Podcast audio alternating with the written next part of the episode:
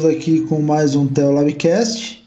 Muito obrigado por você ouvir-nos mais uma vez, por você aguentar a nossa chatice por tanto tempo.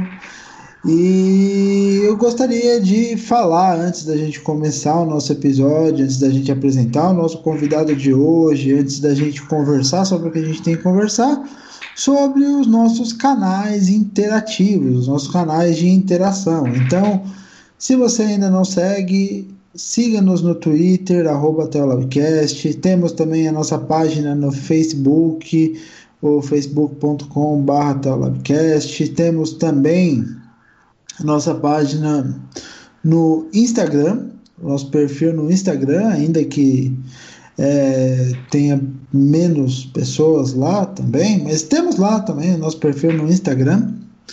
Temos também o nosso grupo no Telegram, que tem tido discussões muito legais, apesar de não estar participando com tanta frequência das discussões, mas um abraço aí para vocês, um salve para vocês que estão discutindo aí no grupo do Telegram.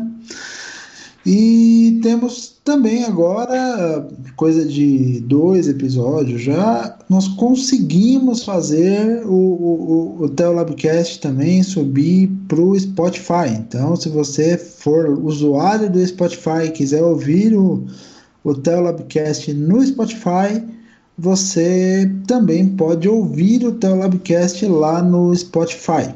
E lembrando também que o, o Teolabcast já está em todos os agregadores de podcast que você usa para ouvir podcast. Então, você, para ouvir o Teolabcast, se você não quiser ouvir direto da nossa página, inclusive se você quiser dar uma passada e deixar um comentário, deixar um alô lá nas publicações da nossa página, deixar um abraço, deixar seu feedback, deixar suas sugestões, todos os links estarão na postagem desse episódio, claro, como sempre fazemos, mas também é, você pode ouvir o Teolabcast pelo seu agregador de podcasts.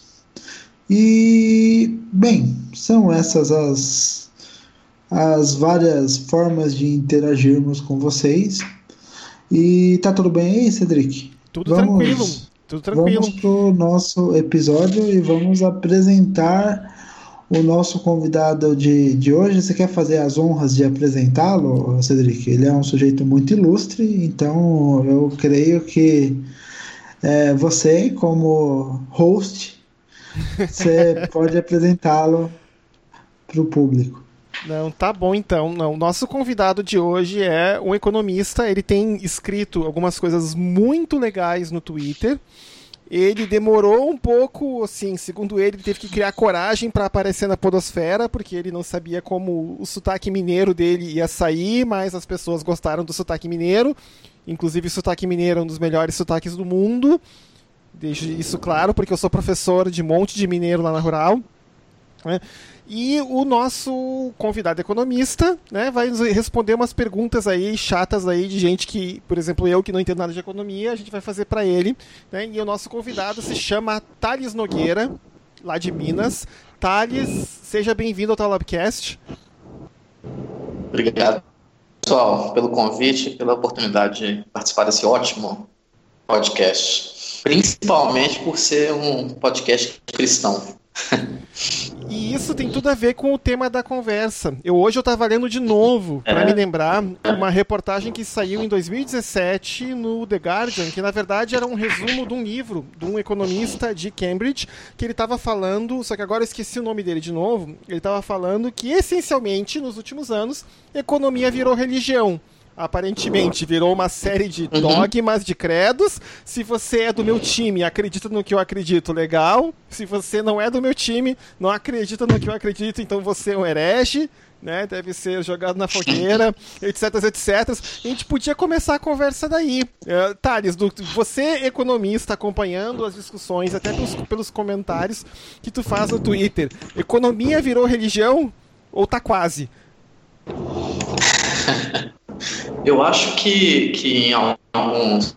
Vou fazer um preâmbulo primeiro, só para. Claro, claro. Um podcast cristão. Eu sou, eu, sou, eu sou de tradição batista, curiosamente. É, eu fui, minha mãe é batista, eu tenho é, familiares da, da, batista no caso da, da batista histórico.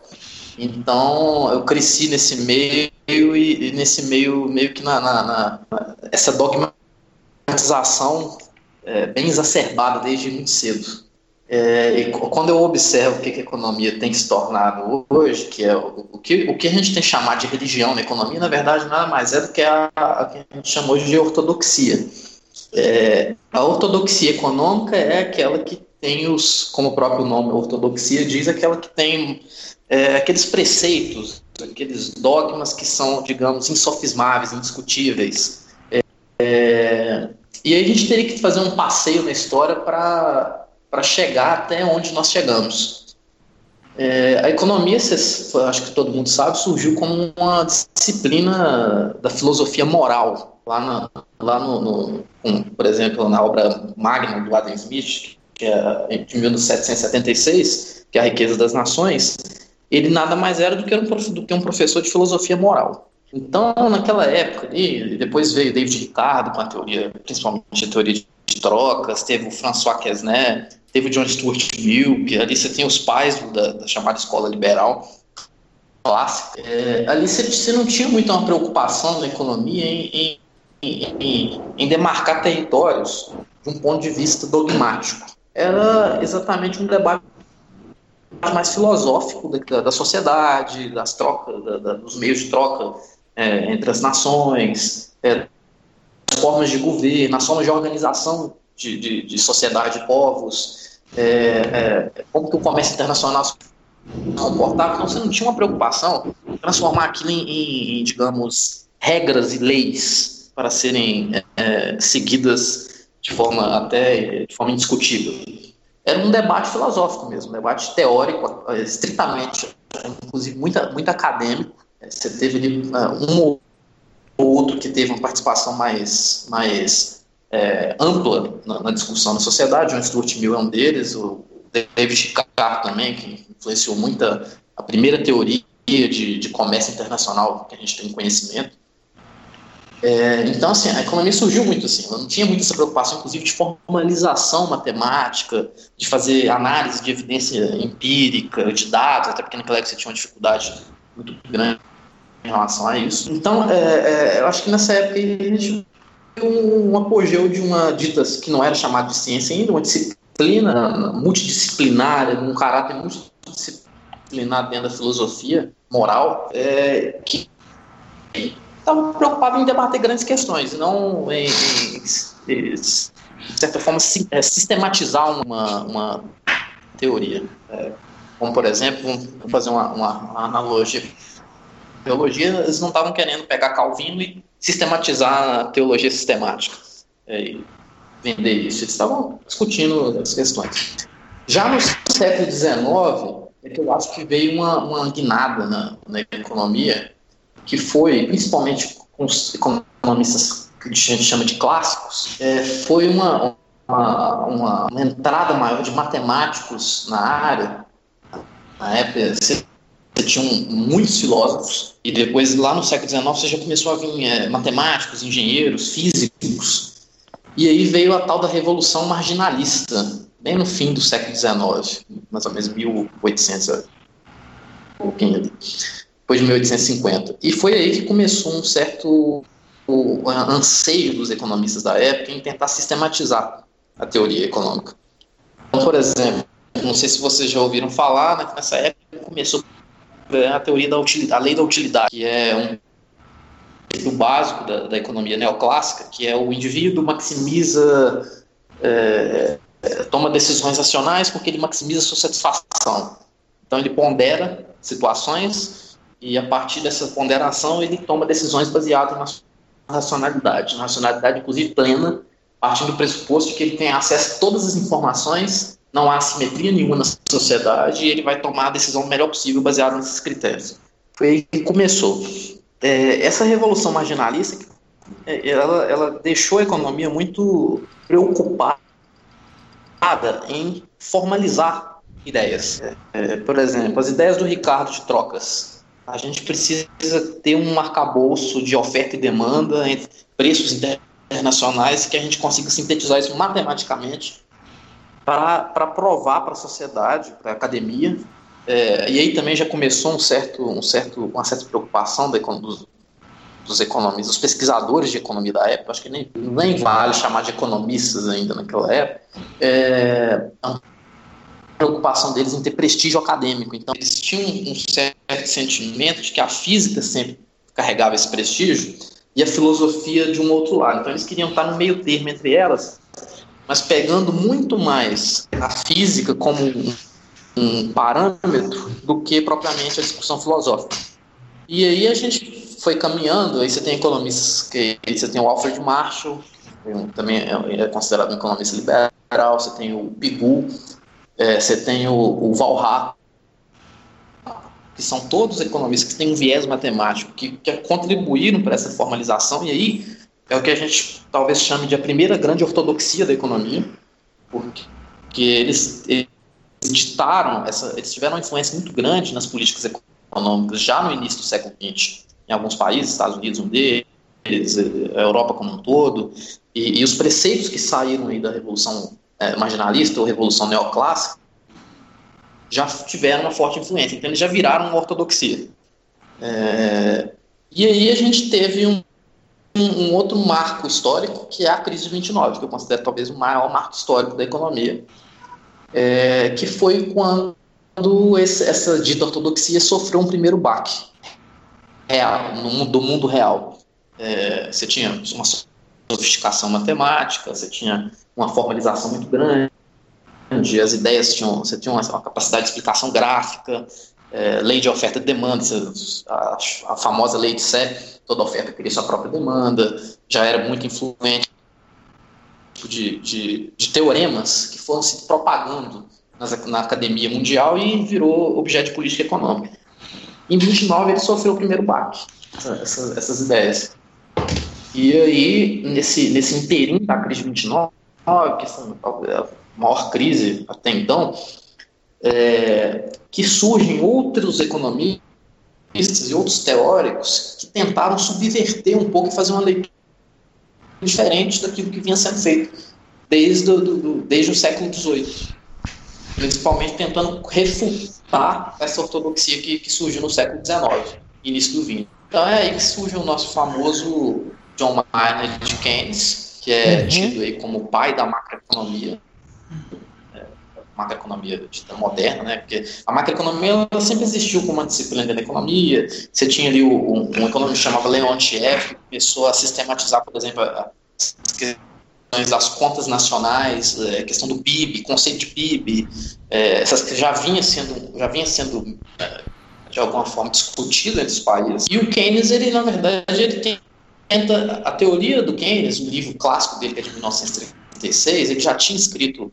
um tratado da moeda antes,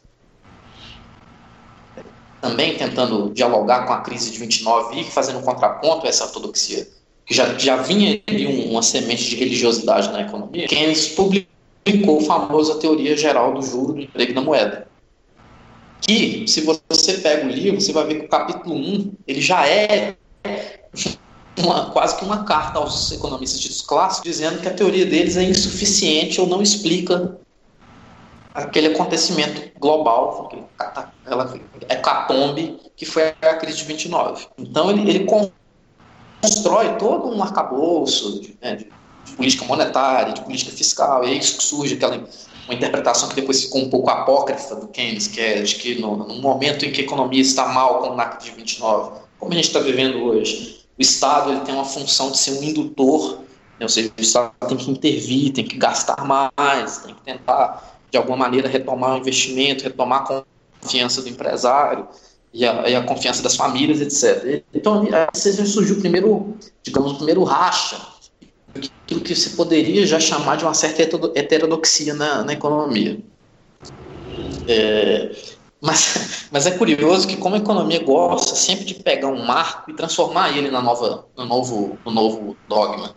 Porque depois do Keynes, você já começou a fazer essa refutação aos economistas clássicos, a velha ortodoxia, mas em muitos países, e a discussão foi muito nesse sentido, transformou a teoria dita keynesiana, porque depois vieram dois economistas, que são Hicks e Janssen, e também fizeram a formalização matemática da teoria do Keynes. Se você abrir o livro do Keynes, você vai ver que não tem, uma, tem quase que nada de linguagem matemática no livro.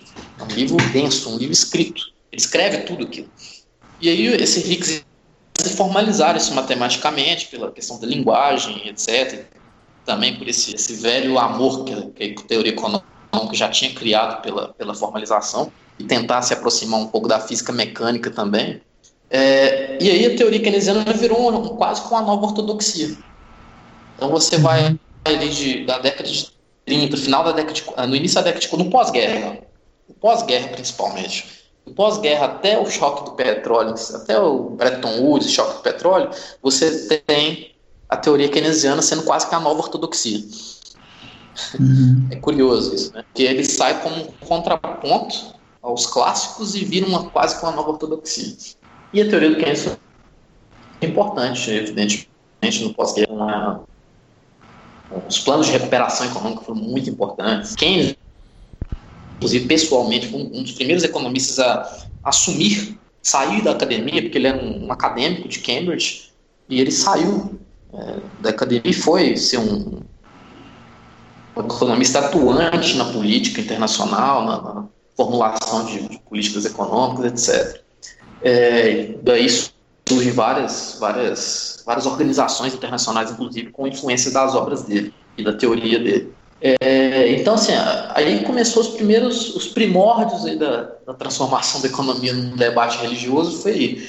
Porque a partir do Keynes já vem a turma que era de um, de um chamada ali de um, de um liberalismo um pouco mais século XX, que era um liberalismo americano, é, que não era aquele austríaco de Hayek, Mises, etc., que era a turma lá de Chicago.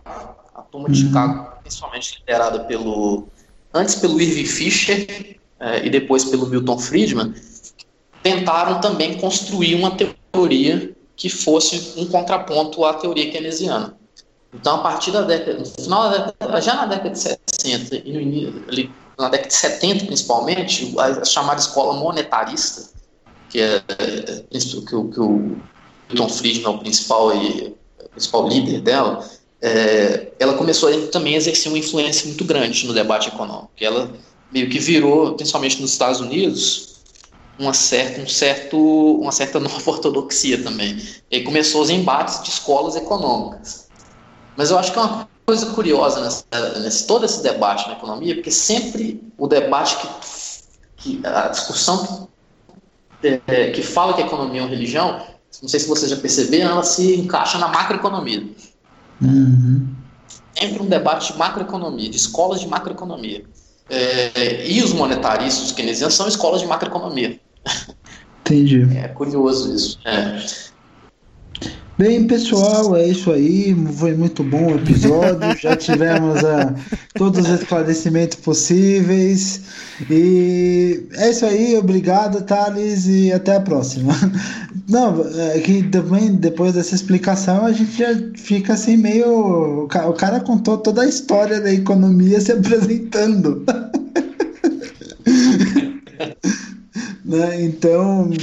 É, é muito legal você recuperar essa questão de ortodoxia na economia, mesmo porque é, é, engraçado, né? Que eu acho que talvez a única ciência, além da teologia, que fala muito de ortodoxia é, é, é, é a economia, né? Então, é, é, essa, existem bases para você pegar e falar da, da economia como se, se fosse, entre aspas, uma religião, e essa discussão que, como você disse, está mais no campo da macroeconomia, é, que, que é basicamente assim, eu acho que a macroeconomia ela está mais nesse, nesse, nessa discussão porque é basicamente a economia aplicada pe, pelo, pelos estados nacionais e pelos seus planejadores, pelos seus gestores é, econômicos, né? Então, assim, é, é uma coisa que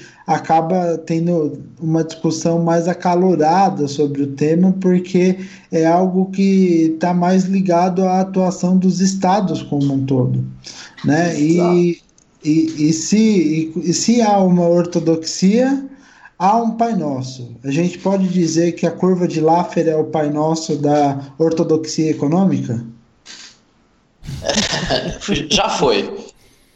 É, na década de 80 ele foi um, dos principais, quando o, o, o, Ronald Reagan fez todas aquelas políticas junto com a Thatcher, eles tinham toda essa premissa de que ah, vamos baixar impostos corporativos e hoje, inclusive recentemente o Trump já recuperou esse, esse mantra velho, mas a gente teve vários. A gente teve, por exemplo, a lei de Sé, que foi toda oferta cria sua própria demanda, já foi um, um, um mantra em economia. É, hoje, hoje eu acho que um dos principais mantras globais da economia, que até inclusive tem pouca refutação, até inclusive de, de ditos heterodoxos, é a questão do sistema de metas de inflação que todo mundo conhece, que é a maioria dos. É, o Ciro até soltou uma hipérbole num debate falando que nenhum país no mundo adota essa, essa maluquice de meta de inflação, são muitos os países que adotam. É, então a gente já teve vários. É, se teve, por exemplo, a escola keynesiana, que eu falo que tem muita coisa apócrifa nela, uhum. ela, durante muitos anos, criou-se um estigma em torno do Keynes de que ele era um, ele era um irresponsável em termos de gastos públicos. Ele defendia a responsabilidade fiscal. E isso colou, a ortodoxia colou essa imagem muito na heterodoxia, e a gente vê isso até hoje no debate, inclusive eleitoral recente. Ah, os economistas ligados à esquerda são muito irresponsáveis na área fiscal. É, foi exatamente vindo dessa, dessa, dessa história que eu contei, de mantras, é, equivocados, inclusive, porque o Keynes nunca defendeu isso nunca defendeu irresponsabilidade fiscal. Você tinha, por exemplo, a, a, a um mantra da teoria monetária do, do, do, do Friedman, lá da, da, moeda neutra, longo prazo, questão uhum. da, da, moeda neutra no curto prazo no longo prazo. A teoria econômica, a macroeconomia ficou discutindo isso pelo menos uns 30 anos, da teoria quantitativa da moeda. Ou seja, a, a quantidade de moeda impacta o nível de preço, a inflação, Uns acreditavam que sim, outros que não. Acabou virando. A ortodoxia acabou meio que vencendo o debate e virou um mantra. É, então, assim, não dá para falar um mantra só, de um dogma apenas de economia. Acho que são vários que foram passando aí de tempos em tempos e chegou hoje no, no, numa certa. Eu acho que a macroeconomia hoje ela chegou num consenso temerário, mesmo depois da crise de 2008 por é, uma, uma coisa que eu acho que é interessante de, de, de frisar é que, assim, nas ciências naturais, mais do que nas ciências humanas, você tem. E daí, quando a gente fala muito de física, de matemática, e você mesmo falou de física como, entre aspas, uma, uma das bases, né, um dos eixos de aproximação.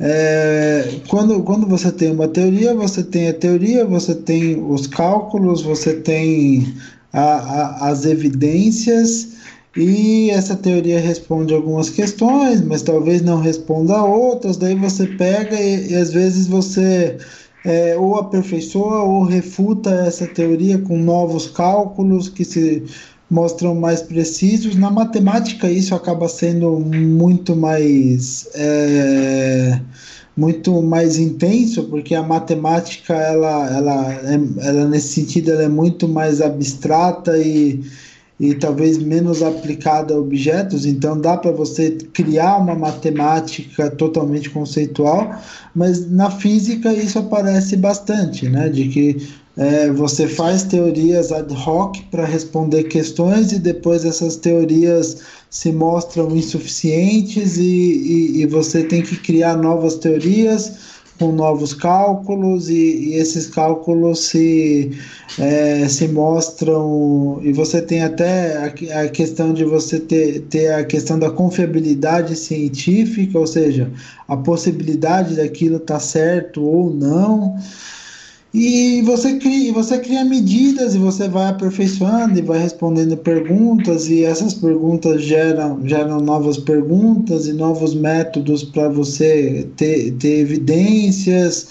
É, enfim, e, e eu, eu acho que todos os últimos grandes avanços, principalmente na física, quando a gente fala de, sei lá, bóson de Higgs, quando você fala de ondas gravitacionais, quando você fala de um monte de coisa, está inscrita essa questão aí que é a da que é a da confiabilidade científica e é a da capacidade de você criar é, exercícios experimentais que possam responder às perguntas que você faz e possam encontrar evidências empíricas daquilo que você teoriza.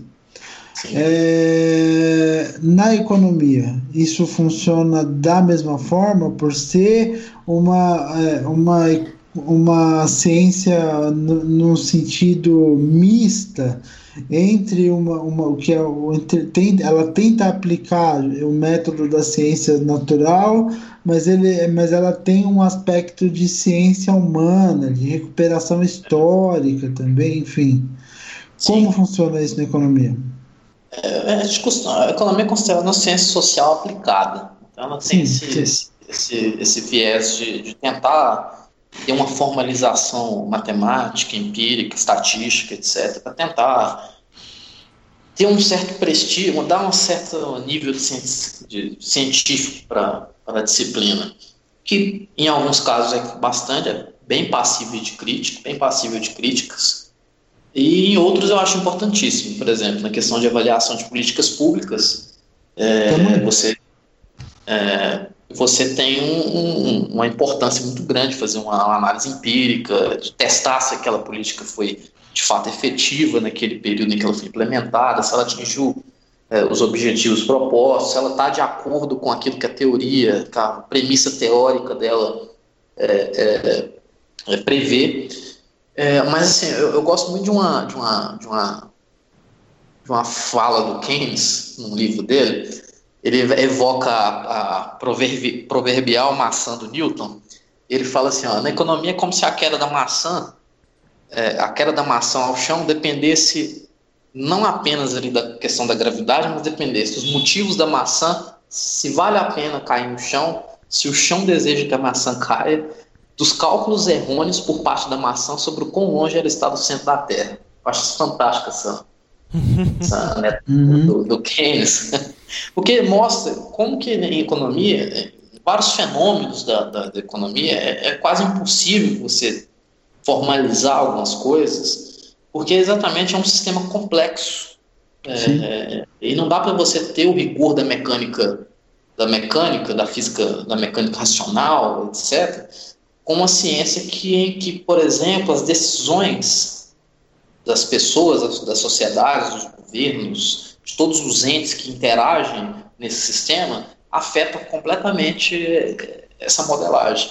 Uhum. É, então, por exemplo, na questão da inflação, você, todo mundo gostaria de saber qual vai ser a taxa de inflação no final do ano. Toda semana a gente tem um relatório Focus que capta as expectativas do mercado, a média das previsões do mercado, mas ele normalmente toda semana é revisado.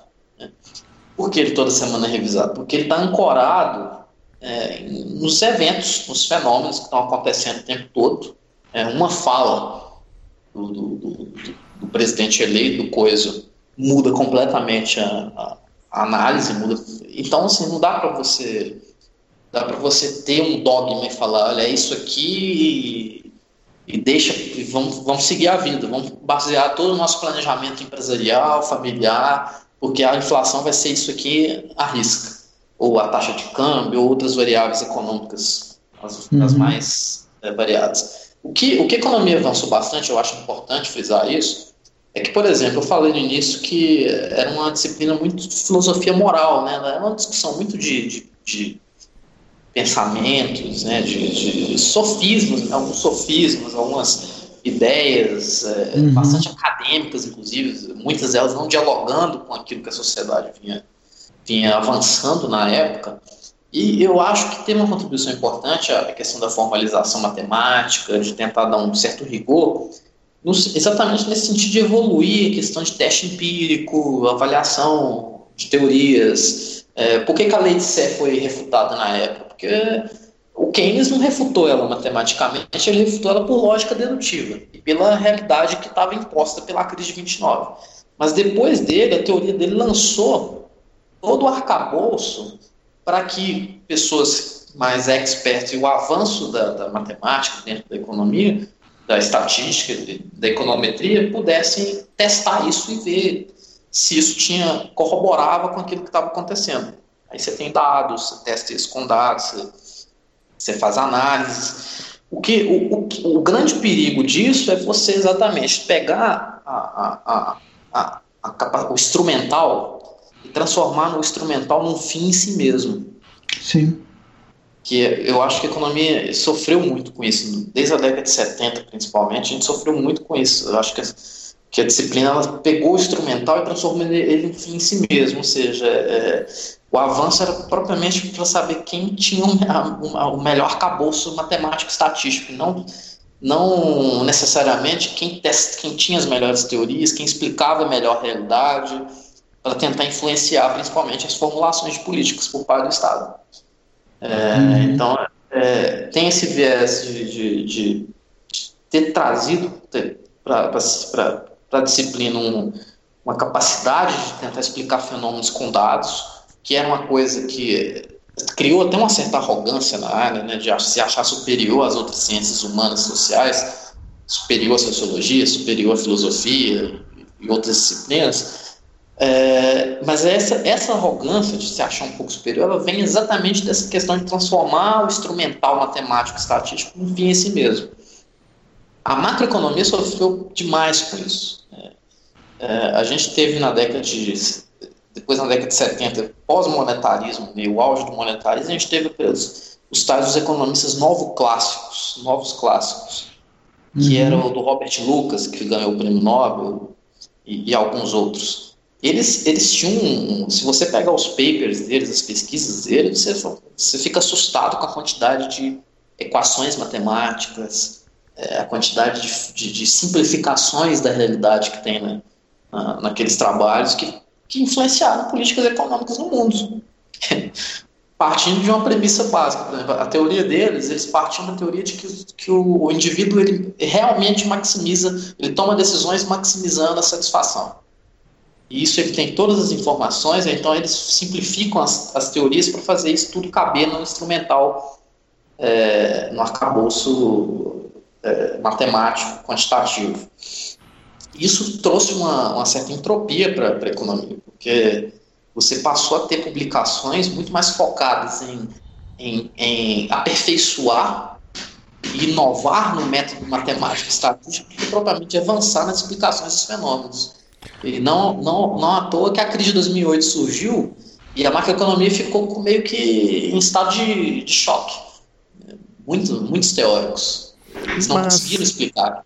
Mas, Thales, é uma. Desculpa interromper, eh, já interrompendo, obviamente. Uh, a questão, assim, pelo menos eh, eu que trabalho com uma ciência bem mais hard que a química, em geral, uma das coisas que a gente aprende em questões de experimentação, etc., é que a gente nunca ajusta o experimento para fazer ele valer a nossa teoria.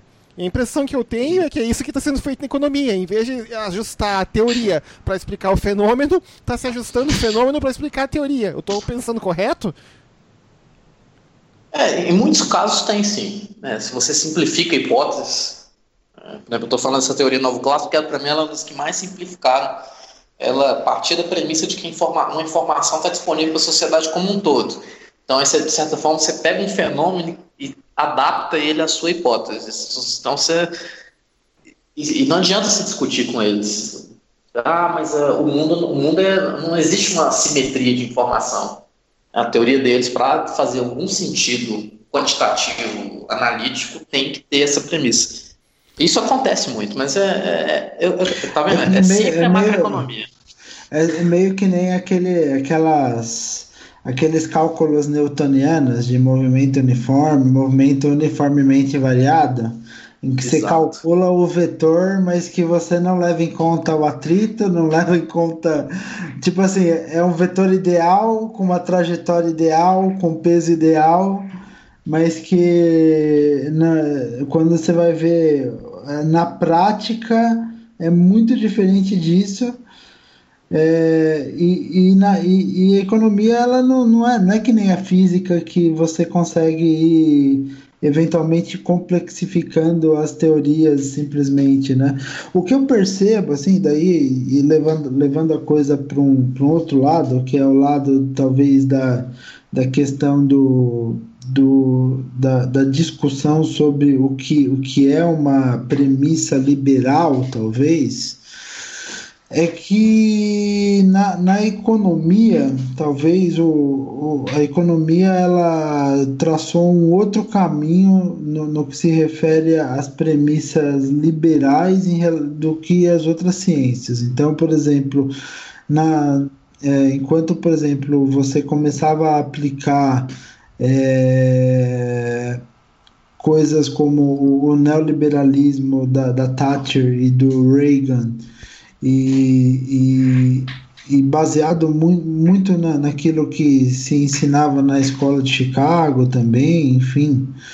É, enquanto você começava a aplicar isso, é, você tinha, por exemplo, na filosofia política já uma outra discussão de, de neoliberalismo base, baseada em outras premissas e que, inclusive, vai vai, vai pegar e vai rebater depois na própria teoria econômica, né, que, que, é, que é a discussão lá que começa com basicamente com, com, começa um pouco com a teoria com a teoria do John Rawls que daí ele, ele vai falar um pouco de aquela coisa de justiça como equidade, de que os objetivos né, tem, tem que tem que estar tá, tem que estar tá baseados na, na questão da, da, da, promoção de equidade e tal, e que, e que vai para um outro nível quando, quando você quando você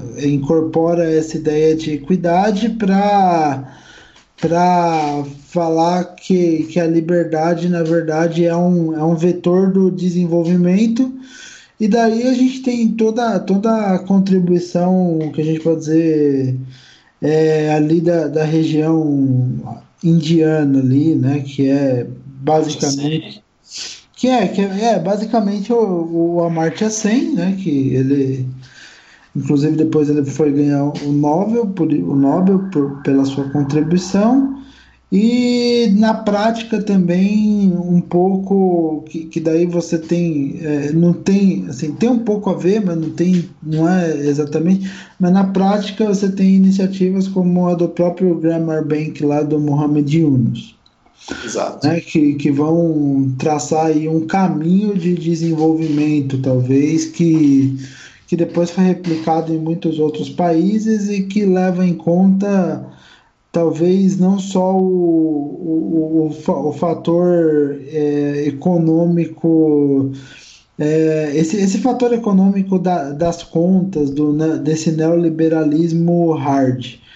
É, a gente pode dizer nesse, nesse sentido que às vezes é, que a economia ao se prender tanto aos cálculos, talvez ela não. É, e, e, se distanciar um pouco do, dos problemas, ela talvez. É, e, e, a gente está falando especificamente da ortodoxia econômica, de matriz é, mais neoliberal do que qualquer outra matriz aí, né, que, que a gente vê. A gente pode dizer que, que por se focar tanto na questão de, de você fazer os cálculos e, e, e com viés daí é, em alguma medida é, não sei se houve uma sobrevalorização do, do, da econometria em alguns casos, não sei. É, daí já é uma, uma questão, mas estou perguntando mesmo.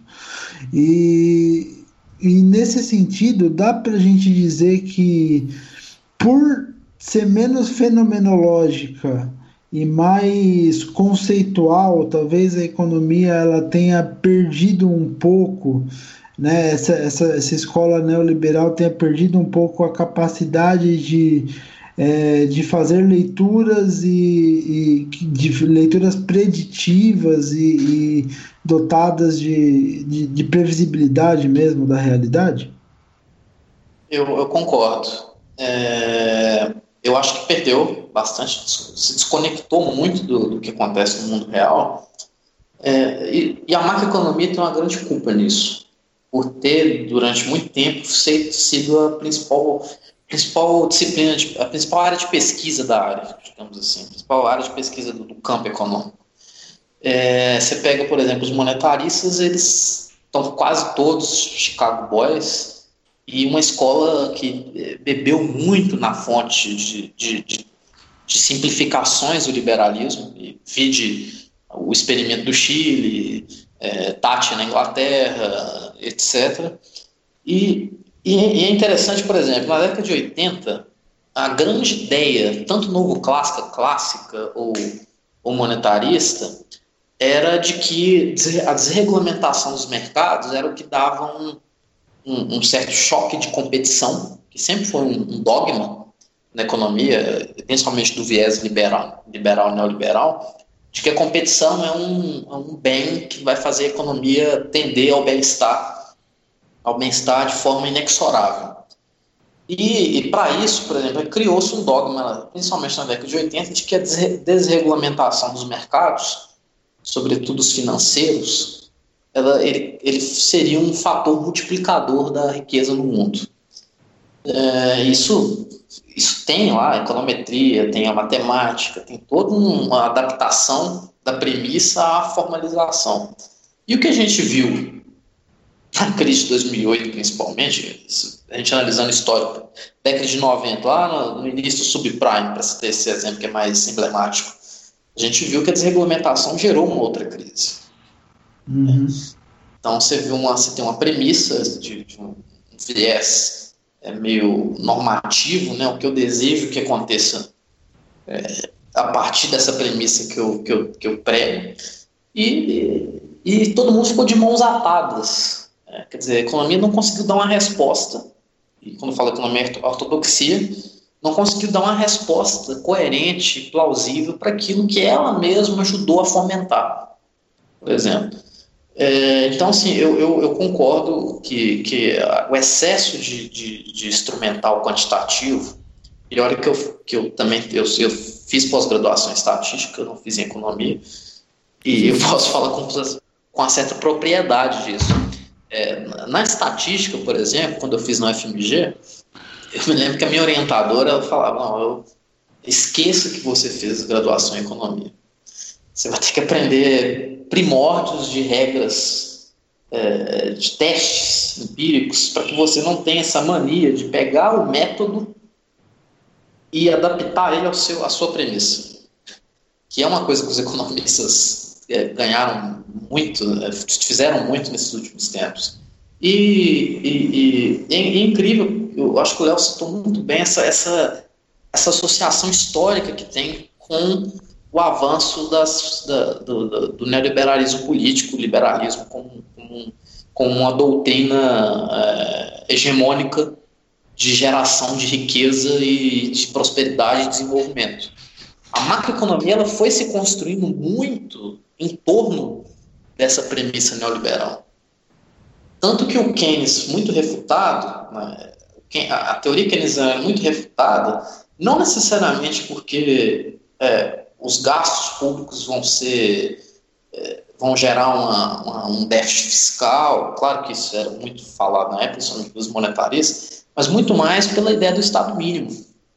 Quer dizer, o Estado não pode e não deve intervir. É, as trocas de mercado é que devem resolver esse problema.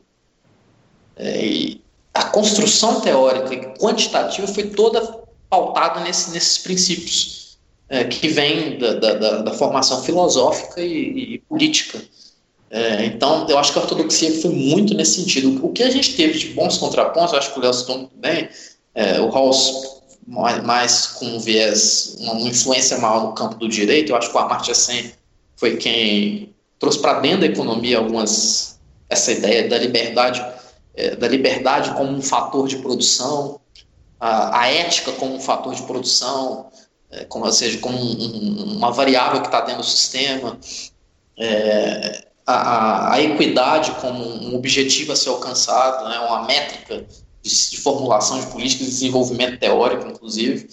É, e a gente, eu acho que teve aí algum, algum, alguns movimentos que eu considero muito importantes hoje, principalmente no início da década de 80 e início de 90, que foram os economistas que tentaram dentro da ortodoxia, serem um pouco subversivos a essa, essa, essa, essa, esse vício do economista da, da área em ser muito submisso a, a, a, ao instrumental matemático estatístico, que foi, por exemplo, os institucionalistas.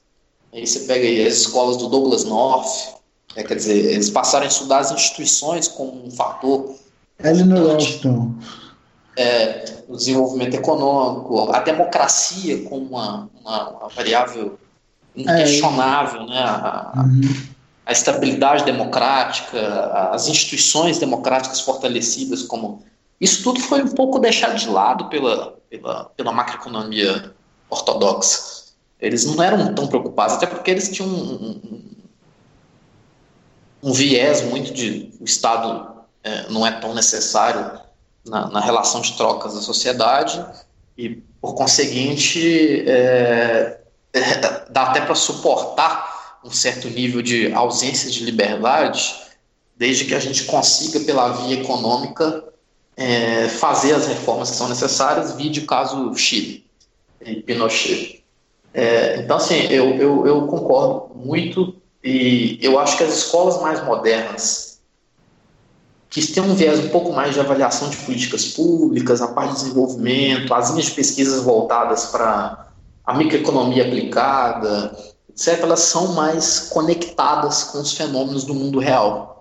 Então, você hoje tem economistas estudando educação, você tem economistas estudando criminalidade, você tem economistas estudando é, economia, a questão da saúde, é, criando, é, tentando criar mecanismos de, de, por exemplo, a gente teve um prêmio Nobel que foi um Nobel usando as ferramentas estatísticas para criar algoritmos que otimizem a distribuição de órgãos, situações de órgãos nos Estados Unidos, a alocação de órgãos. Então você, tem aí uma, um uso bem feito do ferramental estatístico, usando teoria dos jogos, outras teorias, outras, é, outras ferramentas matemáticas aplicadas a fenômenos do mundo real. É, essa desconexão da macroeconomia, ela começou a, a, ser, a ser um pouco revertida, principalmente no pós-crise de 2008, que foi quando a, a, a, macroeconomia começou a se preocupar muito mais com, muito, é, um pouco menos com essa questão é, matemática, de formalização teórica e partir mais para tentar explicar os fenômenos. É, uhum. mas ainda é um pouco incipiente. A gente fez 10 anos da crise e é, esse debate ainda é muito incipiente. É, no caso brasileiro, só para. Acho que vale a pena falar do caso brasileiro. O Brasil sempre foi um país em que a, a, a área de pesquisa da macroeconomia foi sempre a principal fonte de publicações, discussões, até pelo que a gente viveu da, da nova república para cá, de inflação alta, hiperinflação, é, problemas das relações do Estado com a sociedade, é, crises e mais crises, crise da dívida externa, crise da dívida interna, é, questão de uma economia primária exportadora. Você tinha aí um, um, um viés que levou a macroeconomia, inclusive no Brasil, ser uma ortodoxia no debate. E é curioso pensar que o plano real, o, os primórdios dele, não é um plano ortodoxo. Não. Nada ortodoxo. Né? É, então, assim, o Brasil, o Brasil, mesmo que os economistas que é, surgiram daquilo ali, que formularam, sejam ligados a uma certa ortodoxia ou a um certo liberalismo político, etc., eles usaram de, uma, de, um, de, um, de um arcabouço é totalmente desconectado da ortodoxia. Eu lembro que o André Lara Rezende, ele conta num, né, tem um livro muito bom que chama Conversas com Economistas Brasileiros, que pega aí Celso Furtado, Delfim, Maria da Conceição Tavares, todos que participaram de alguma maneira nos últimos 60 anos aí da, da formulação de políticas no Brasil. E o André Lara Rezende conta que ele chegou com esse com um artigo com um esboço do plano cruzado e lá em, no MIT que era um berço de, de, de neoliberais e ortodoxos. Ele quase foi excluído da escola, ele conta. ele apresentou isso no seminário e a escola praticamente falou: Nós temos um heterodoxo aqui com a gente, isso é impossível. Porque o trabalho dele não tinha muita preocupação com, com formalização matemática, mas era um trabalho extremamente conectado com a realidade que o Brasil estava vivendo naquela época. É, quer dizer, ele subverteu a teoria vigente, a teoria hegemônica da época, para tentar aplicar um, criar um aplicativo no Brasil que resolvesse o nosso problema crônico. É, acho que esse é o grande desafio, de tentar subverter um pouco essa, essa hegemonia da ortodoxia teórica na economia. Mas assim, uh, Thales, desculpa se eu interrompi o Léo, se o Léo ia fazer uma pergunta. Uh, não. Tá bom então, já que eu não estou interrompendo ninguém, me sinto mais à vontade. Uh, da crise de 2008 para cá, né, o que a gente observa também, como tu falou, uma tentativa dos economistas de tentar conversar um pouco mais com o público leigo, especialmente as pessoas que acabam, digamos assim, sentindo na pele, para não usar uma expressão mais chula, os efeitos das teorias que eles bolam no papel, é, tentando explicar Exatamente. algumas coisas, etc. Né?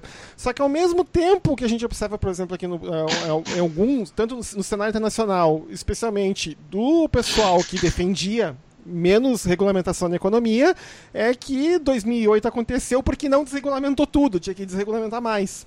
E o que vem, chega aqui no Brasil, especialmente como uma das melhores expressões do Twitter de 2017 e 2018, que foi inventada por você, ou pelo menos eu ouvi você falando pela primeira vez, com os liberais de quermesse aqui no Brasil, essencialmente repetindo jargão e repetindo jargão, assim, e tentando simplesmente repetir os mesmos jargões para tentar convencer as pessoas de que Sim. aquilo ali é o, né, o, é o, a, a, são as tábuas, né, entregues por Moisés, Sim. né, lá no Monte Sinai, e é isso que tem que ir, é para Canaã que a gente vai caminhando, né, quem entendeu a referência, que entenda, né, quem é. entendeu, paciência. É, são as institutas de Calvino. É. É, só existe isso aí, são as institutas de Calvino, né, questão econômica.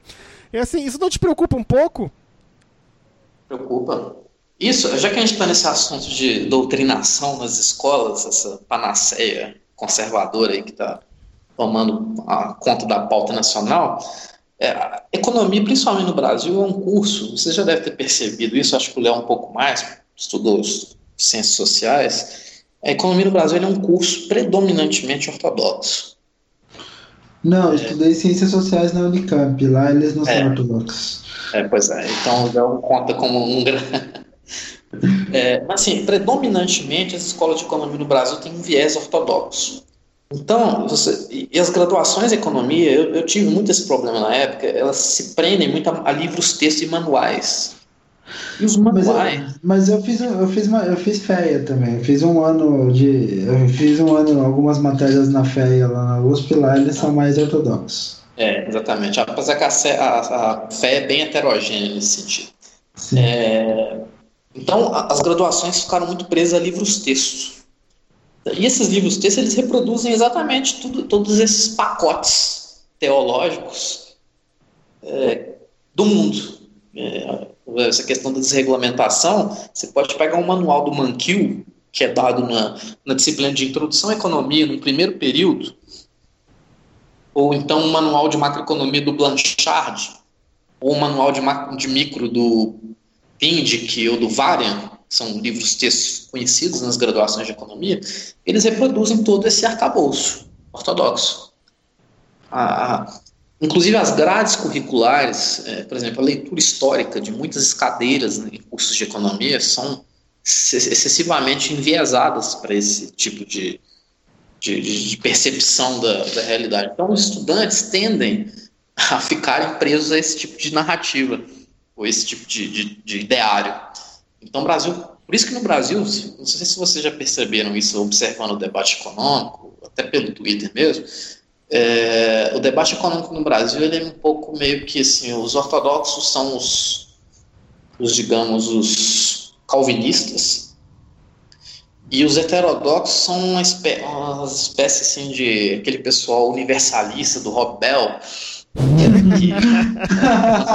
inferno, são irresponsáveis, etc. Então, assim, essa é uma imagem muito por conta da, da, da, exatamente da formação que, que o país teve. A Unicamp, ela, ela, ela, ela faz um pouco esse papel de contraponto bem ao extremo, por ser uma escola que tenta tem um viés de desenvolvimento latino-americano, pouco de influência da CEPAL, que foi um importante, o Celso Furtado, Raul Prebes, até a própria Marida Conceição Tavares, toda essa turma.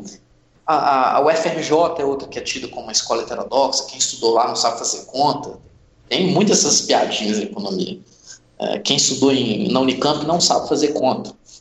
É, essas piadas são muito comuns na área, porque elas partem também de uma premissa de que existe uma leitura única e hegemônica, e essa leitura é a que vai inexoravelmente levar o Brasil para a prosperidade, para o caminho de desenvolvimento. E as políticas econômicas do Brasil, excetuando-se o período da Dilma, talvez, talvez não, com toda certeza, é, ele foi quase todo que predominantemente ortodoxo nos últimos, por exemplo, pelo menos desde o Plano Real, para ser um pouco, para pegar um período histórico menor. Então, assim, quando surgem esses assuntos lá fora, ah, a culpa da crise de 2008, na verdade, não é a desregulamentação, é a ausência de uma maior desregulamentação dos mercados. Que a não, desregula a não desregulamentação total dos mercados gerou é, é, ineficiências em alguns mercados e o Estado precisou intervir. O Estado é sempre, a intervenção do Estado é sempre ineficiente do ponto de vista econômico, por premissa dessa teoria. Então isso vai sendo reproduzido. As graduações de economia no Brasil, elas propagam isso todo todo tempo.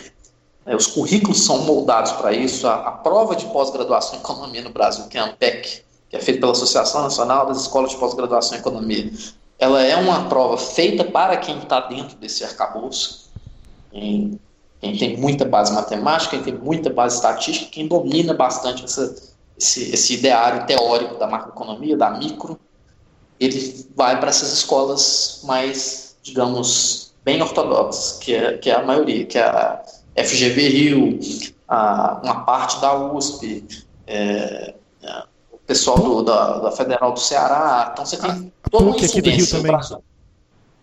A PUC do Rio, exatamente, a PUC do Rio, que é, um, que é uma célebre nesse sentido. Ah, o INSPER também? O INSPER, o INSPER que não, que não tem mestrado, doutorado acadêmico, é, puramente dito, mas tem um, um, viés assim também. O Marcos Lisboa é o, é o, presidente, coordenador do curso tem esse viés. Então, assim, o, o, a área de economia no Brasil ela foi muito pautada por isso. E, e não é à toa que o debate fica um pouco interditado. É, quando um Nelson Barbosa, ex-ministro, vem falar de responsabilidade fiscal, porque é, ele é um, um, economista de viés heterodoxo, formado na UFRJ, com, com doutorado numa, numa, universidade americana que tem um viés mais heterodoxo, que a The New School. É, a ortodoxia meio que não leva a sério, porque para eles todo economista heterodoxo não é, não tem responsabilidade fiscal, por exemplo. É, o, que, o que já é um contrassenso do próprio nome heterodoxo, né? Porque é, a crítica à heterodoxia, ela é, eu acho ela até burra, porque a palavra heterodoxia já pressupõe que você não tem uma hegemonia no, no, no meio. É, um, é, um, é, um, é, uma, é, um, é muito heterogênea que é feito ali. O Márcio Postman da Unicamp não é o, o Nelson Barbosa. É, o Márcio, você tem o Márcio Postman que ele é sempre o, eu também critico muito ele. É, o, a Laura Carvalho não é o, o, Manuel Pires, que também foi secretário do governo Dilma, que também tem um viés heterodoxo.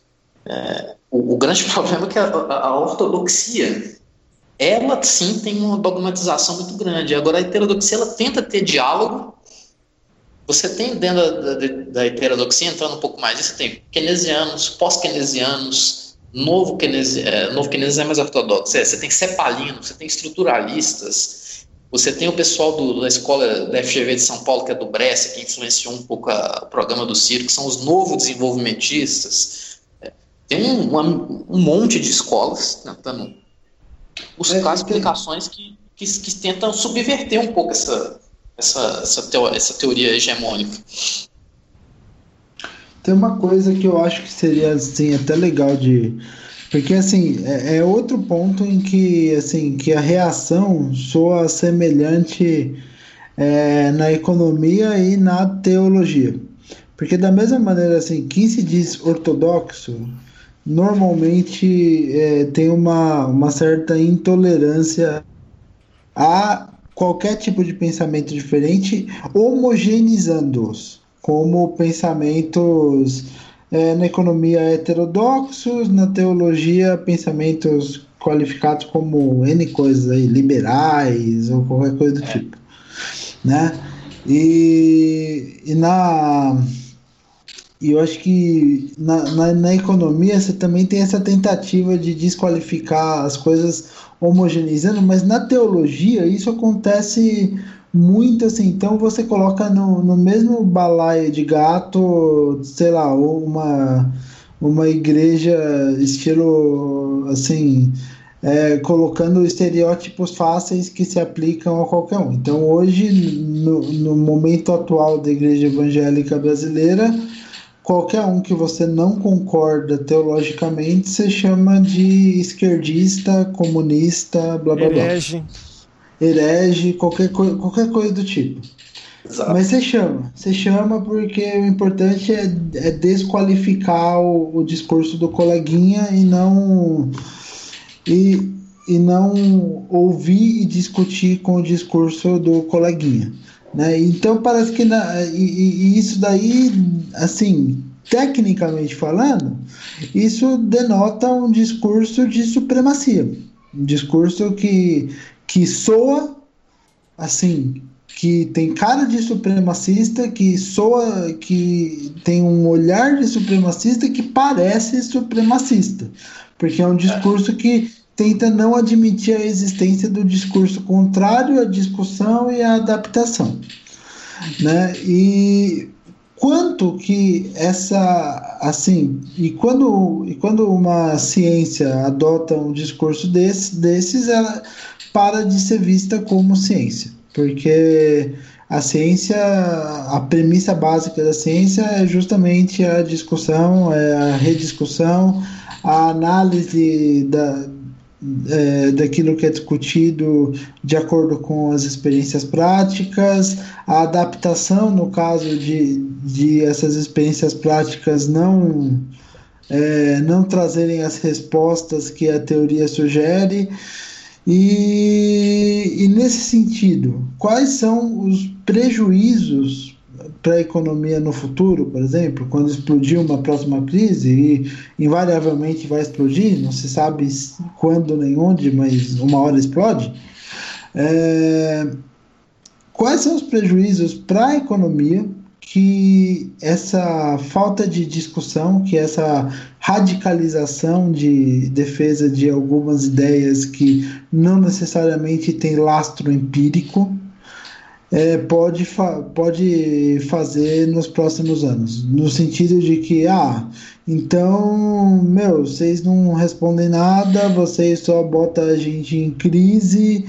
Então, para que, que a gente vai ouvir vocês? E esse cenário assim é possível? Eu, eu acho possível, mas olhando para hoje, eu vejo que os economistas estão cada vez mais prestigiados, mesmo com os problemas. no Brasil, então, eu acho que nunca, eu nunca vi uma eleição com os economistas tão em evidência como eu vi essa eleição.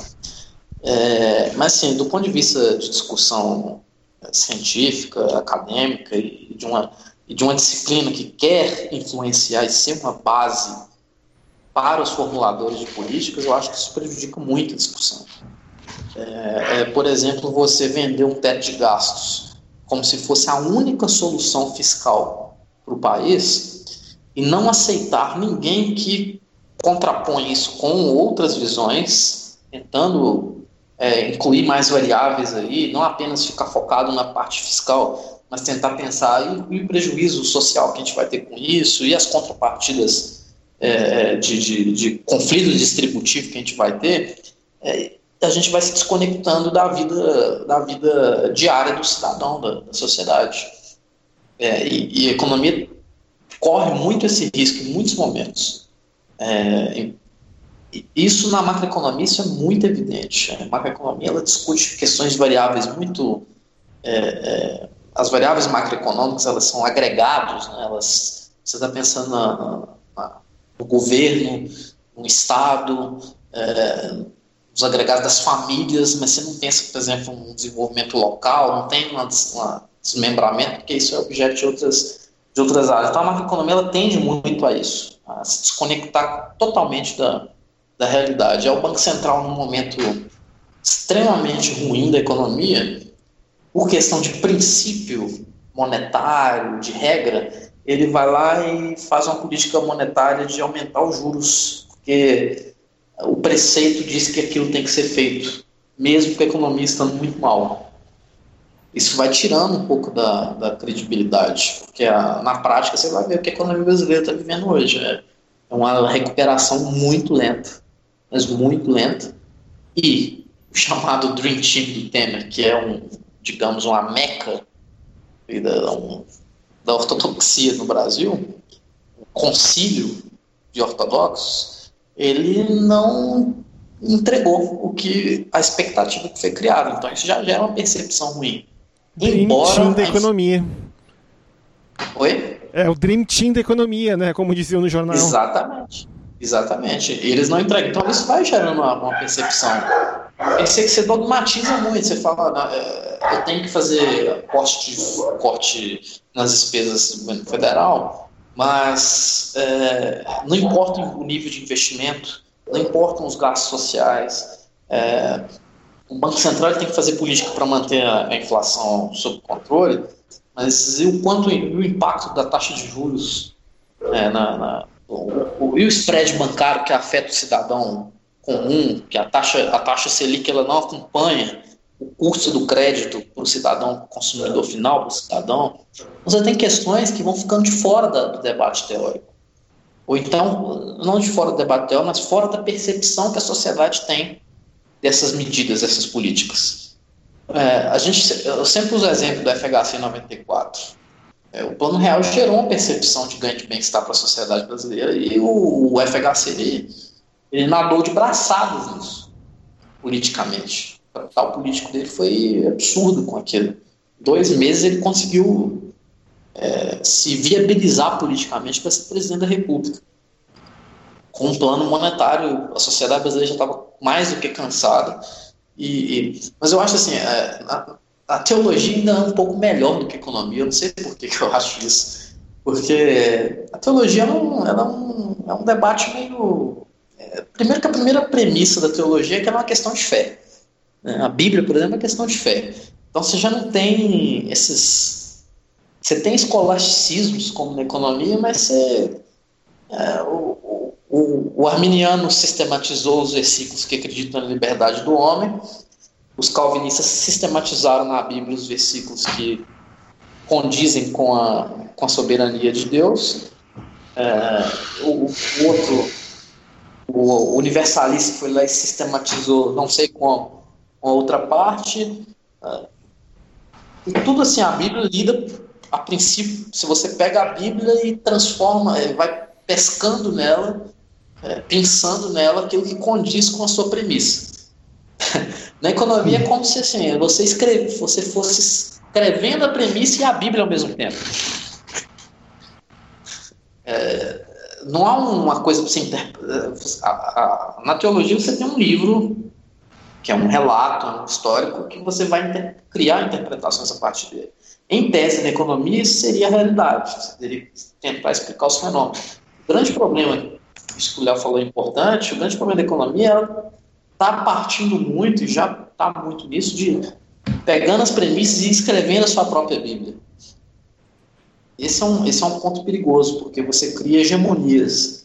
E, e, e o Brasil, que é um país inúmeras mazelas, com problemas estruturais seríssimos, seculares, eu acho que ele merece uma discussão mais, mais plural, mais com menos hegemonia, sem interdição de debate, ouvindo mais, debate acadêmico mais fluido, mais é, arejado, é, e não essa, esse escolasticismo que cria aí um, um é, receitas meio que de bolo.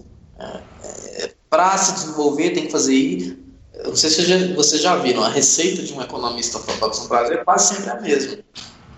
Ele pode citar todos os pontos: é abrir a economia, aumentar a produtividade, é, um ou outro, a maioria, hoje capital humano virou uma variável, uma questão já também incorporada por todos, investir em educação, óbvio, mas aumento da produtividade vem a priori com a abertura da economia, pouco se preocupa com o choque que isso vai ter é, sobre empregos, sobre indústrias que podem quebrar, setores inteiros que podem sofrer com concorrência externa, mas isso virou um dogma.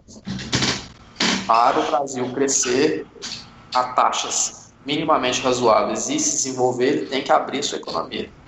Não, isso, não, isso num cenário de extrema desindustrialização. Parece que o pessoal não, não. Tipo, ah, tudo bem, sofremos uma das maiores desindustrializações que um país sofreu aí ah. nos últimos anos e tá tudo bem, tá ok, pode continuar desindustrializando, vamos vender soja enquanto a gente não se desenvolve.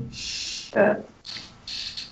E é incrível como que isso foi realmente se propagando. Você conversa com qualquer pessoa ligada a esse liberalismo de quermesse, de Taubaté, eles já repetem isso como um mantra. tem que reduzir o Estado, tem que, por exemplo, é um discurso que eu adoro, que eu, que eu sempre falo que eu sempre já lanço a contrapartida, é isso da bilhão. É, tem que cortar ministérios, tem que reduzir ministérios. Eu lembro do estudo do Nelson Barbosa lá em Brasília, quando a Dilma cortou uns ministérios, em 2015, lá com Joaquim Levy, parece que deu uma economia de 90 milhões de reais. Sim, tipo que. É. Então são, são discursos que vão se incorporando a, a, ao ideário e, e, vão influenciando, infelizmente, a política. Essa é a questão. Tem, tem, um caso, tem um caso emblemático aqui, aqui em São Paulo, que o governo Alckmin entrou nessa mesma pegada da Dilma em 2015, né? Uhum. E, e acabar, acabou extinguindo algumas, algum, algumas fundações, então extinguiu aqui o CEPAM, que era que prestava auxílio aos municípios, extinguiu a Fundap, que era a Fundação do Desenvolvimento Administrativo aqui do Estado. Extinguiu, extinguiu para economizar dinheiro. E, e, o cálculo econômico disso assim foi um negócio assim, os próprios pesquisadores da Fundap para justificar a não extinção, que acabou sendo extinto de qualquer forma, mas para justificar a não extinção, eles fizeram um cálculo, eles mostraram que tipo a economia para extinguir essas fundações seria tipo coisa de é, sabe, é 0,05% daquilo que o governo queria economizar. Sim. Então é, é um negócio assim absurdo, né? Nesse sentido. E, e, quando você, e quando você fala de política pública, política pública é um negócio que eu trabalho, né? Um tema que me é, que me é caro e, e, e uma das premissas da, da, da, da, da gestão pública é justamente a, a eficiência do gasto público, né? Aquela história de você é, ter, ter melhores respostas gastando menos, e, e isso acaba se juntando com outros princípios, como a própria economicidade das políticas, ou seja, você conseguir fazer cálculos e tal, mas de alguma maneira eu percebo que assim que sob alguns aspectos é, isso é uma crítica. Essa, essa discussão ela não está bem internalizada nem mesmo na economia, quanto mais na questão da discussão a sério de políticas públicas. Então você não tem indicadores de eficiência, eficácia, e, em muitos casos, né? Você não tem indicadores de eficiência, eficácia, efetividade das, das políticas públicas que, que realmente deem resposta em, em alguns casos. Você não tem é, medidas de economicidade que sejam mais do que marketing. Então, às vezes, você tem governos que falam: ah, nós economizamos não sei quantos milhões, mas é, às vezes você vai ver a, a matriz dessa economia que eles, o governo economizou por imobilidade, economizou é. porque não fez alguma coisa que deveria fazer, né? E não investiu aquilo que deveria investir, né? Então você não tem, por exemplo, é, um cálculo refinado às vezes, tipo de uma, uma questão que incomoda muito, por exemplo, na máquina pública é beleza, a gente precisa é, de, de, uma, de uma gestão pública sustentável economicamente. Mas a gente precisa, por exemplo, e é um exemplo besta, mas é um exemplo necessário de se falar, a gente, por exemplo, precisa saber e ter uma previsibilidade do quanto a gente vai ter para investir. E às vezes você não tem isso, porque às vezes a peça orçamentária lá e, e, e, e, e, é incrível, né? Como economista e como gestor público, às vezes não mexe com coisas básicas, como a peça orçamentária ou a peça orçamentária que é produzida geralmente no setor burocrático do orçamento, com um cálculo que às vezes não tem nada a ver com economia, porque é um cálculo muitas vezes baseado naquilo que teve de dotação orçamentária no ano anterior, e daí o pessoal coloca uma porcentagem da dotação orçamentária do ano anterior só com base no, na previsão de crescimento da arrecadação. Então, isso não tem nada a ver com um cálculo estratégico é, é questão assim, é o jeito que o burocrata encontra para conseguir fazer o seu trabalho, porque ele tem alguma coisa ali para entregar, que é a peça orçamentária. Sim. E, e você não, e você não vê, por exemplo, uma equipe, é, no, no, por exemplo, na área de planejamento estratégico do governo, você não vê uma equipe de economistas, por exemplo, fazendo um planejamento de fato para falar, não, não, a gente não vai mais calcular o orçamento com base nisso, a gente vai calcular o orçamento com base naquilo que, de fato, assim, fazer cálculos econômicos reais com base no, no é, incorporar a dimensão do custo muitas vezes que não é incorporado é, nem nem mesmo na, muitas vezes nem mesmo nas compras públicas, quanto mais na discussão orçamentária. Né? Então, é, como, como fazer de fato, é, já que a gente está falando dessa interação entre economia e gestão pública, como fazer de fato essa interação deixar de ser meramente retórica e passar a ser um, um, um alguma coisa que de fato guia a formulação, a implementação e a avaliação de políticas públicas? É, eu acho que a gente avançou muito na avaliação de políticas públicas e acho que a economia cumpriu um papel relevante nesse sentido. Acho que a pesquisa na área no Brasil tem sido muito, muito positiva e muito boa.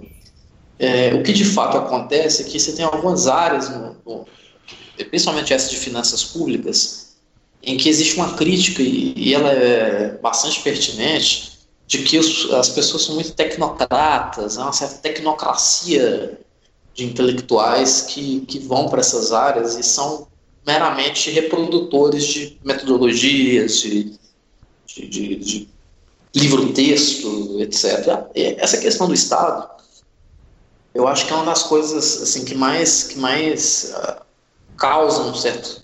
O André Lara Rezende teve um artigo dele no Jornal Valor que eu achei até interessante. Ele vem numa guinada um pouco crítica à área, há alguns anos já, e ele falou que no Brasil existe um acordo entre castas empresariais e sinking brasileiro e a tecnocracia, que, que também contribui para a ineficiência do Estado, para a ineficiência de políticas públicas, etc.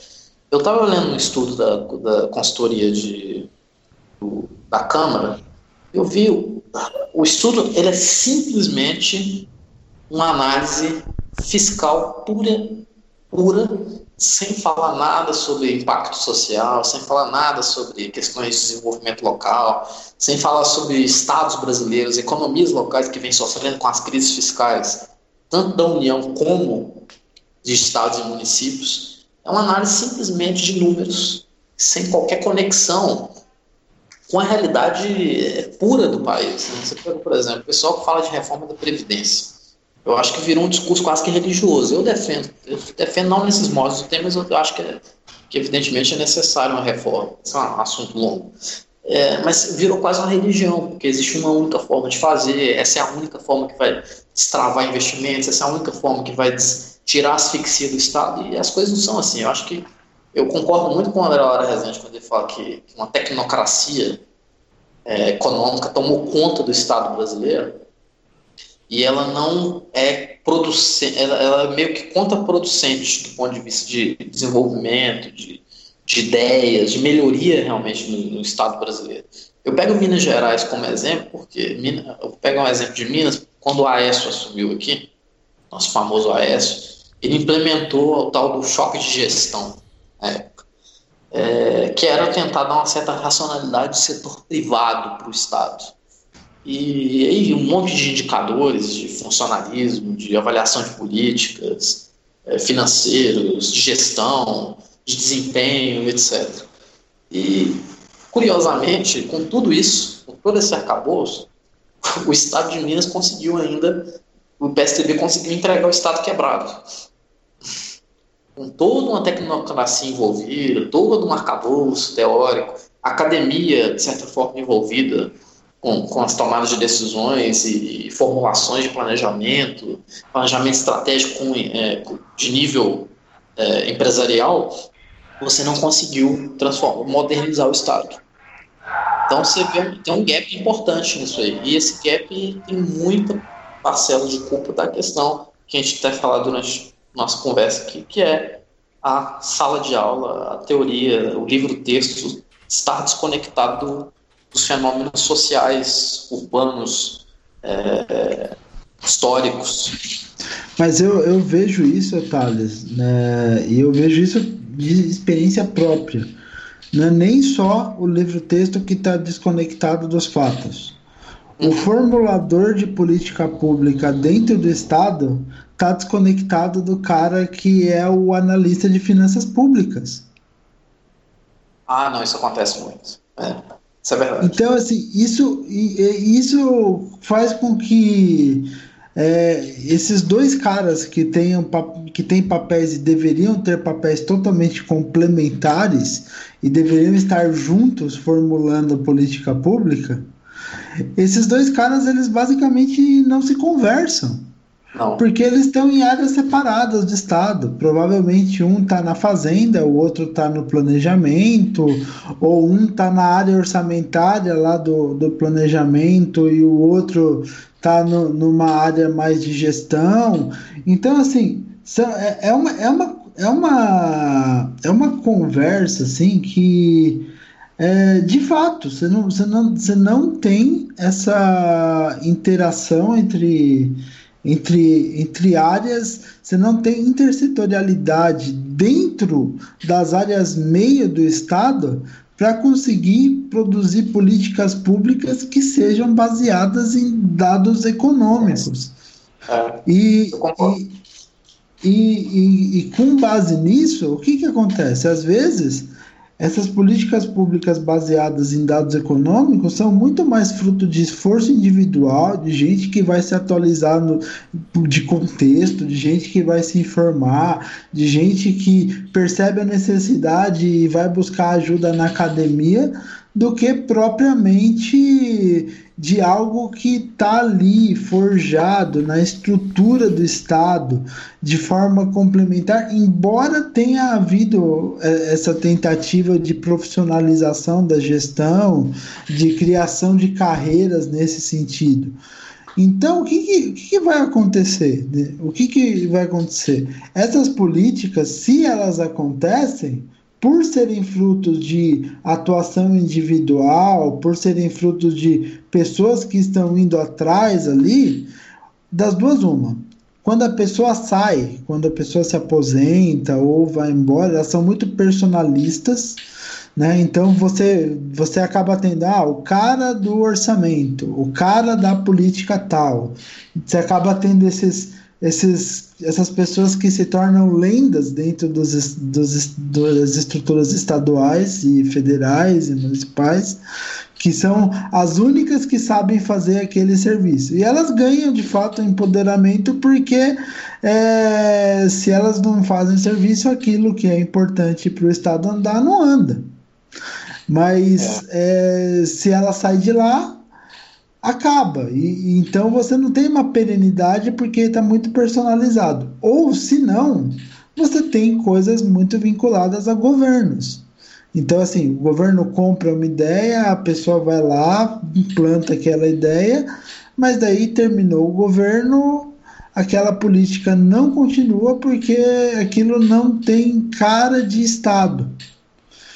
Por quê? Porque aquilo não é, não é feito de maneira intersetorial, não há uma integração entre as políticas, não há, enfim, não há tudo aquilo que a gente sabe que precisa ter é, na, na, integração do papel, da, assim, da mesma forma que o, que o cara especializado em finanças públicas tem que, se, tem que conversar com o cara que trabalha com políticas públicas, o cara que é especializado, é, o economista tem que conversar com o sociólogo, que por sua vez tem que conversar com o cientista político, que tem que conversar com o jurista.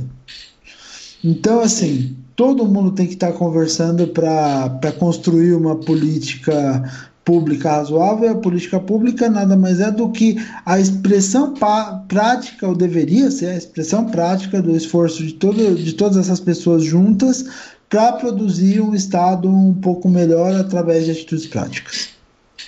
É. É, então, assim, o, é, assim é, e, e, e, eu creio também que essa, essa separação que não, não, não acontece só no Estado. O Estado, ele, é, a gente vê mais isso porque é onde a gente vê a política macroeconômica por excelência acontecendo. É. Uhum. Mas isso daí está na academia, isso está na sociedade, isso está em todo lugar. Aqui no Brasil você tem assim, você tem problemas com, com assim, e daí assim, beleza, você acha que aquilo é certo e, e tanto assim, e isso virou um discurso hegemônico na medida de que assim, tudo que acontece errado, ah, é culpa do governo, a gente paga imposto demais, a gente, então essas essas coisas elas viraram de fato um discurso hegemônico em alguma medida, mas o que a gente tem que, que entender é que assim esse discurso ele vai além do Estado. Esse discurso permeia toda a sociedade. Não é só é. o Estado que e a gente tem uma tradição de planejamento muito parca. Então, aqui no Brasil, não é só o Estado que planeja mal seus gastos e faz eles de forma pouco integrada. O sujeito que vai. A sociedade também. O sujeito que é. vai abrir uma empresa também. A gente é um país que 50% das, das empresas que são, que são abertas, elas fecham em um ano. E elas Exato. fecham, na maioria das vezes, não é porque ah, o, o governo cobra muito imposto. Poxa, a gente, tem, a gente teve processos de simplificação importantes aí. Querendo ou não, é. eu, eu tenho ressalvas a, e eu acho que eu não, eu não, vou detalhar, mas eu teria ressalvas ao simples, a outros métodos de tributação, mas são avanços em relação ao que havia antes, isso é, é um fato. Você teve uhum. inova, inovações nesse sentido, ainda que eu tenha ressalvas enormes em relação à matriz tributária, enfim. Mas é, a questão é: o empresário não se planeja, o Estado não se planeja. A tradição de planejamento aqui no Brasil é uma tradição que é vinculada a algo que o brasileiro considera ruim. Porque, infelizmente, planejamento aqui no Brasil virou sinônimo de regime militar. Exatamente. E o, planejamento aqui no Brasil era aquele planejamento tecnocrático, feito para dentro, sem participação, não tinha nenhum tipo de é, de ressalva e, e de. É, discussão mesmo, democrática. É, discussão, discussão com, com, a, com a sociedade, não tinha nada. Tipo. É. Né?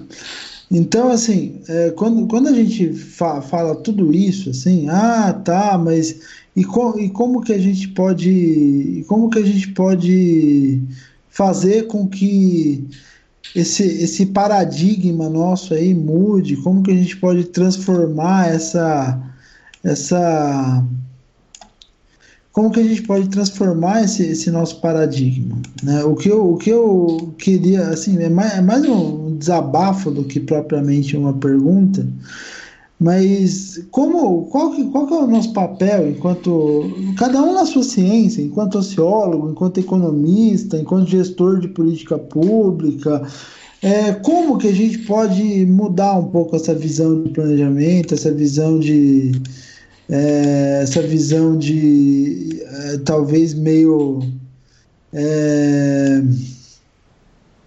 meio, meio tecnocrática mesmo, meio é, sem assim sem, sem, sem, sem ter o feedback mesmo da sociedade e tal e, e eu acho que já meio que até mesmo que a gente já está com uma hora e meia de programa né? Eu teria outros assuntos para conversar, eu teria outras coisas para dizer, mas assim, acabou indo para esse lado a conversa e foi muito bom para esse lado e a gente teve uma conversa bem legal, mas deixa as suas considerações de assim, como que a gente aproxima é, economia, política, sociologia, como a gente aproxima a sociedade e Estado, como que assim, como que a economia pode servir de ferramenta para ser menos uma religião que quer impor seus dogmas e mais uma ferramenta de transformação da sociedade.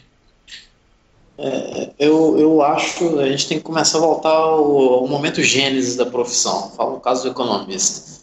É, economia é para fazer, não é para fazer a sociedade caber nos nossos conceitos, teorias, teoremas. É para tentar viabilizar as demandas da sociedade diante da escassez de recursos. Eu sempre tive isso muito em, em esse mantra em mente. É, o, grande problema é que, que, não apenas economia, eu acho que tem um pouco também em outras ciências sociais, essa coisa de tentar fazer a sociedade caber em seus conceitos. E a partir disso você formula.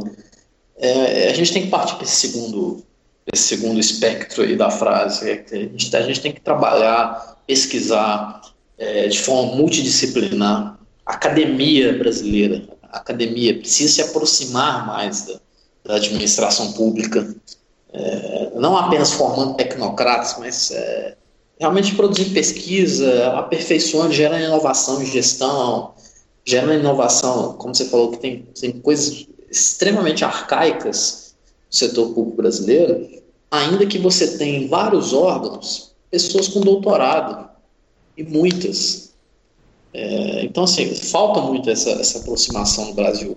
É uma academia um pouco mais. Um, é, uma coisa que eu vejo muito, eu acho que na academia econômica isso tem, eu não sei como, como é nas ciências sociais, essa, essa, esse viés de preparação para formar exatamente o estudante num dogma, num conjunto de preceitos, e não prepará-lo para ser um, um agente é, dentro desse sistema todo, desses fenômenos todos que acontecem, ele ser um agente ponderado equipado é, intelectualmente de, todos os arcabouços teóricos, históricos, sociais, econômicos e quantitativos, para que ele seja esse canal de formulação de políticas públicas racionais, baseadas em evidências que tentam traduzir na política pública um, um anseio que a sociedade escolheu.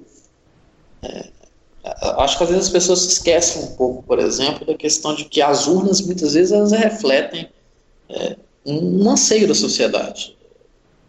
Por que, que o FHC foi eleito? O brasileiro provavelmente queria é, uma estabilidade monetária. Isso já virou uma, um, uma demanda democrática.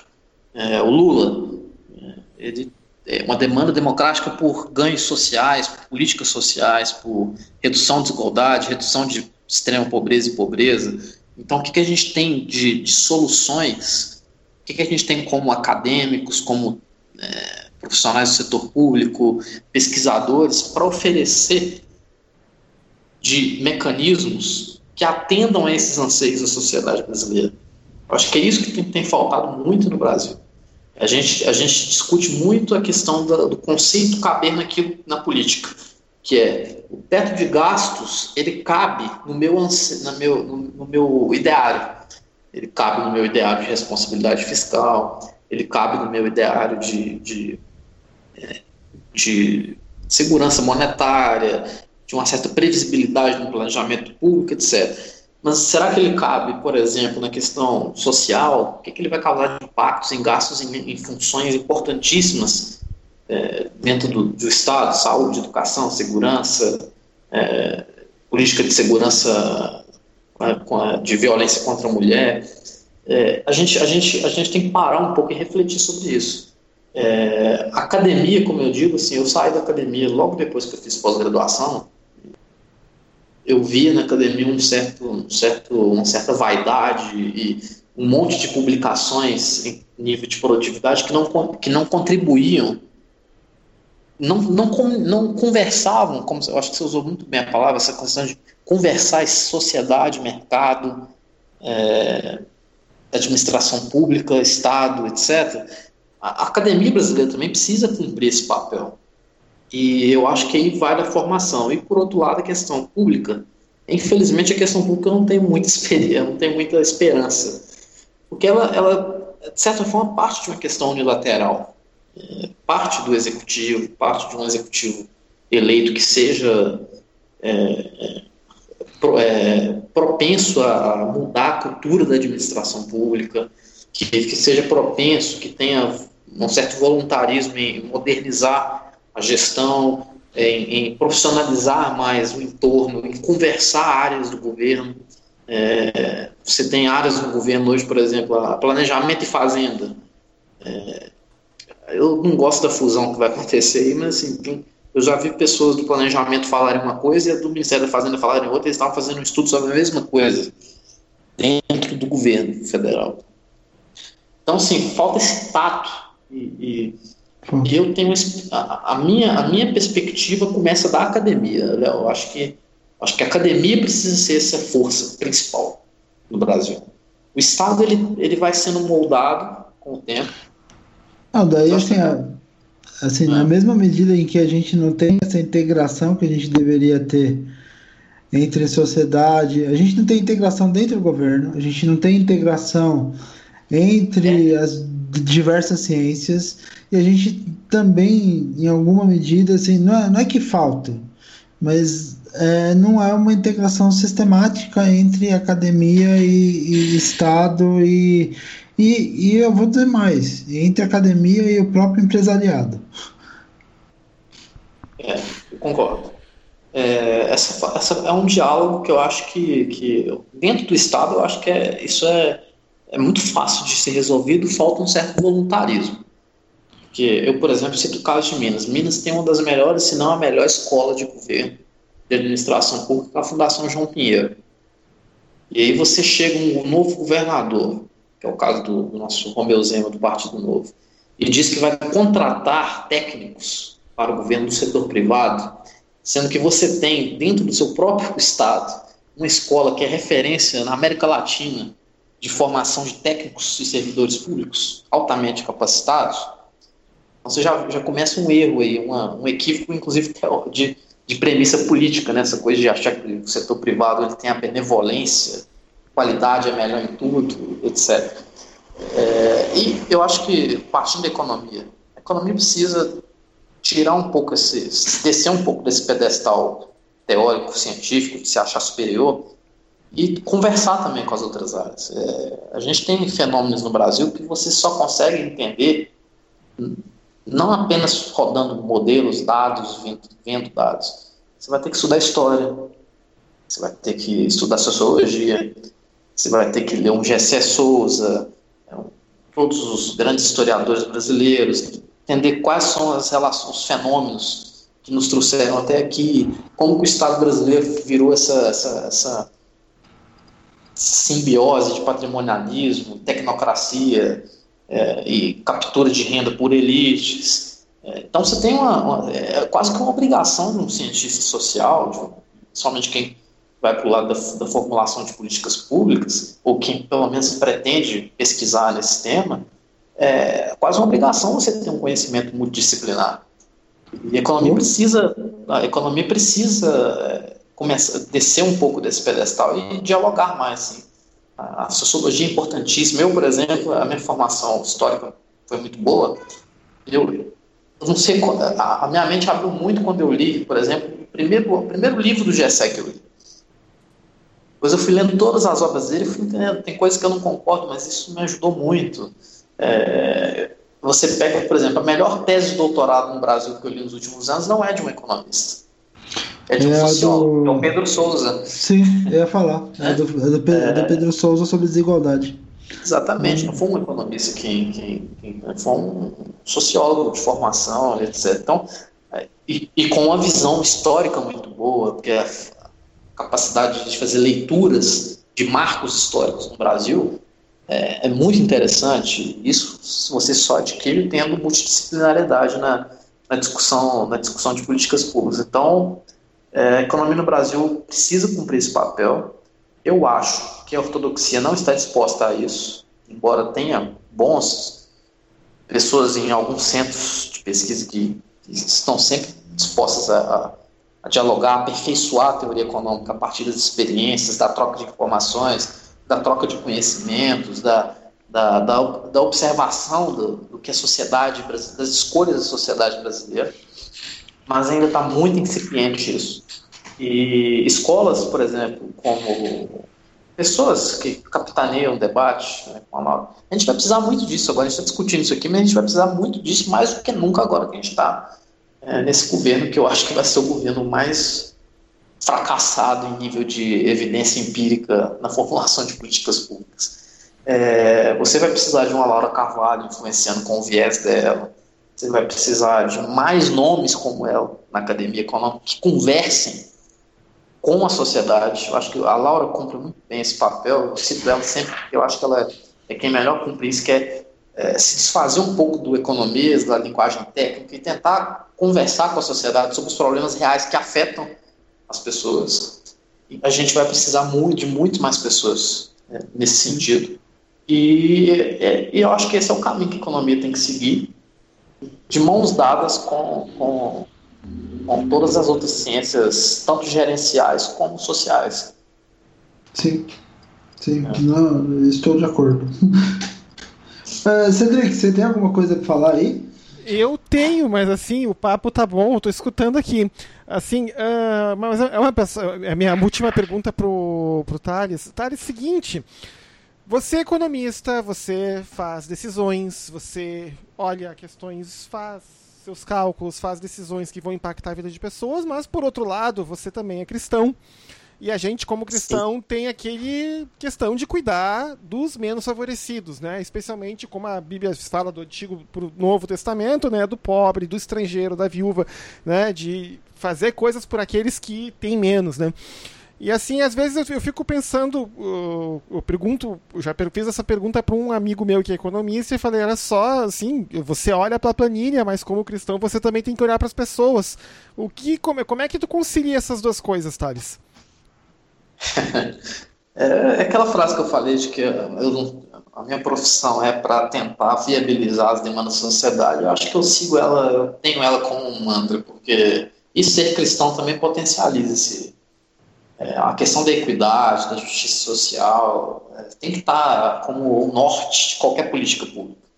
Uhum. É evidente que eu, por exemplo, trabalho no setor privado. Hoje eu trabalho com pesquisa no setor privado, mas trabalho muito tempo com executivo, como analista do setor privado, e você, no setor privado, você tem um certo pragmatismo né, profissional. É, então, eu ainda não tive a oportunidade de ser um formulador de política pública no, âmbito do Estado, etc., por vontade mesmo pessoal, mas eu acho que isso tem que ser um princípio norteador da vida de um cientista social. Né? Não tem como você, você falar em, em desenvolver uma política pública, você pensar em uma solução prática para algum problema, algum fenômeno da sociedade, sem ter como um viés a questão da justiça social. É por isso que eu falo que, que, que por exemplo, debate sobre teto de é, houve muito pouca discussão sobre a questão social. É, a questão tributária, que a gente virou quase que uma agenda consensual, que até isso o Bolsonaro, o Bolsonaro vai está tá subvertendo. É, a gente fala sempre do princípio da simplificação, do princípio da justiça tributária. É, é, um, é um norte. Então a gente, a gente tem muito isso. Eu tenho muito isso comigo. Eu acho que é, a gente não pode ser aqueles maus aqueles tecnocratas ficam dentro de uma sala decidindo maldades para o país, pacotes de maldades sem pensar na sociedade, etc. É, e até voltando para a física, a gente tem, o economista tem que sempre lembrar que o ser humano, que, que a teoria econômica não é um, um modelo de física mecânica e que o ser humano não é um elétron. Né? Você tem que sempre pensar, as pessoas se relacionam, as pessoas têm fome, as pessoas têm sede, as pessoas têm escassez de recursos, as pessoas vivem em extrema pobreza, vivem em, em meios, em sociedades, que, em comunidades que são das mais diversas, das, das, mais, pre, das mais diversas formas de precariedade material. E se a gente tiver isso em mente, eu acho que nem precisa ter ciência econômica. É, uhum. Como cristão, isso fica mais, mais aflorado dentro, né? Como o Antônio Carlos Costa sempre fala, acho que naquele livro dele, Convulsão Protestante, aquele livro dele é muito bom. É, ele fala que o exercício pastoral, ele, ele fala que o pastor é, é, é, é, inerente a ele a questão da preocupação social. Eu acho que é mais do que, do que nisso a, profissão economista, cientista social, soci, sociólogo, o, qualquer um que, que trabalhe com isso, ele tem que ter isso em é aquela história de assim. De assim, se você é cristão, você glorifica a Deus através do seu trabalho. Assim, ah. tipo. E daí os princípios de justiça, de equidade, de promover a, a sociedade, uma sociedade melhor, de promover os, os valores que você acredita por causa da sua fé, são também princípios é, que em alguma medida refletem não só que você é um bom profissional, mas que você é um, é, é, é um cristão e que você pauta suas ações, seja em qual disciplina for, pela justiça, pela equidade, pela promoção de uma sociedade melhor e que a necessidade de todas as pessoas são atendidas. Exato. Eu, eu, eu também acredito muito nisso. Inclusive, já que a gente está tá no final já, né? Já tá quase duas horas. Uhum. Esses dias eu, eu, recebi um post de um. Eu não conhecia muito ele. Na verdade, eu conhecia, mas eu não sabia que ele estava tão famoso no meio, assim. Tal de Iago Martins, um teólogo, acho que é hum. comunista. Sim. Ele, ele mandou um post lá falando sobre questão de justiça social. Não sei se é um, acho que é, um, acho que é no canal dele, acho que alguém mandou um vídeo. E aí ele falando que justiça social, ele fez uma associação de justiça social com pastores de esquerda. É, quem, pastor que defende justiça social é a esquerda. E, e, e, aí ele falando que o cristianismo não tem que se preocupar com isso, eu fiquei pensando, poxa, que, que desperdício, né? tanta teologia para, já que foi o nosso bate tanta teologia, ortodoxia para uma teologia totalmente desconectada da realidade Totalmente desconectada da realidade social, prática do país e do mundo, tanto quanto totalmente desconectada da própria, do próprio princípio do cristianismo, princípio bíblico, normativo, etc. Incrível como que essas. É, é como o Jonathan Martin, que é um pastor nos Estados Unidos, ele falou num, num podcast no início dessa semana né, que se as, as boas novas do evangelho são só para mim e para minha tribo, mas não é para todo mundo, então não é good news e sim fake news. Né? E é mais ou menos isso. Né? Não, mais ou menos isso. Né? Eu é bem, é bem complicado. Digamos assim, ó, que Iago Martins e seus dois erros de teologia, a gente já falou mal em outros episódios do Telabcast. Ah, é? A gente não precisa. Não quero abrir uma exceção, quero xingar eles. Então, por favor, esse Telab... o Telabcast é um, é um podcast que surgiu do Cedric e do Léo ficando pistola simultaneamente em cinco minutos. Então, por favor, pode pistolar. É, eu, eu, eu não sei, eu já não, nunca contei isso pra você, eu como batista, cresci no meio batista, eu quase estudei teologia. Estudava muito por fora. Então, quando eu conheci muitos desses teólogos mais calvinistas, é, John Piper, é, essa turma, até o Paul Washer também eu não gosto muito, o Nicodemos, essa turma toda aqui, da, da, digamos, a inteligentícia da teologia calvinista reformada, eu, eu, isso me gerou uma angústia tão grande como cristão, porque eu já tinha ortodoxia econômica, aí eu ia para uma outra ortodoxia em nível de fé, aí eu falei, ah, meus valores não, não condizem com esse tipo de. Eu, eu, eu, vou te recomendar um livro, já, já, já partindo para recomendações, tem um livro que até é bem é bem conhecido no meio que é recente também, que foi escrito prioritariamente pelo Pedro Dulce, lá do, do movimento mosaico, que é o Ortodoxia Integral. Não sei se você já ouviu falar. Eu vi, mas eu nunca não lembro de ter pegado. Ah, eu, eu, eu, comprei, assim, ele dá, um, ele dá um contexto histórico bacana sobre essa questão da ortodoxia, mas ele a olha por um outro viés, né? Porque just, normalmente o, o, esses pensadores, entre aspas, que se dizem ortodoxos, eles pegam caras como é, principalmente o Abraham Kuyper é, e, e, usam, e usam o pensamento dele quase como uma forma de exercer supremacia sobre a sociedade. Então a, a, atuação deles muitas vezes é uma atuação de exercício de supremacia através de uma certa legalidade proporcionada pela fé em benefício a um grupo em detrimento do restante da sociedade, porque esse grupo tem que ser, entre aspas, o exemplo para o restante da sociedade. Por coincidência, não, não por coincidência, esse grupo é o grupo dos cristãos reformados, blá blá blá blá blá blá. Beleza. É, mas mas o, o, o, Pedro Dulce e o pessoal da lá do movimento mosaico eles tentam dar um, um, eles tentam trilhar assim não que eles sejam bem sucedidos em todos os momentos mas eles tentam trilhar um caminho para conciliar um pouco essa mentalidade e faz sentido em, algum, em alguns momentos, com, com uma pegada também de, assim, de não negar a necessidade da justiça social, que de fato acaba sendo, acaba sendo muito importante, né?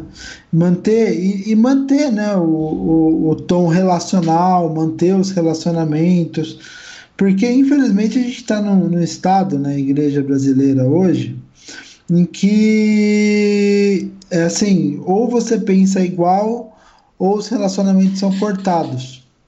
Sim. Em muitos casos. E, e eu acho que a gente precisa justamente criar soluções para isso. Nesse, especialmente nesse momento em que é, algumas igrejas vão, vão tentar exercer essa supremacia através do poder político. Né? E, e, e, esse livro em especial, já tem uns três anos esse livro, eu tenho ele aqui em casa.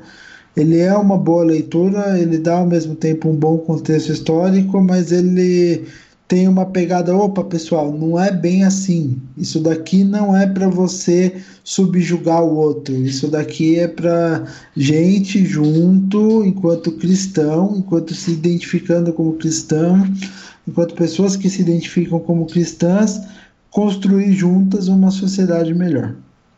Ótimo. Vou comprar esse livro. Qual editora que é? Ah, eu não lembro por qual editora saiu. Peraí, deixa eu dar uma olhada aqui. Faz tempo que eu leio, faz tempo que eu, que eu não leio livros. Vou até dar uma olhada aqui e já te falo. Tá. Uh, Léo, enquanto isso, eu vou dando a minha recomendação, então.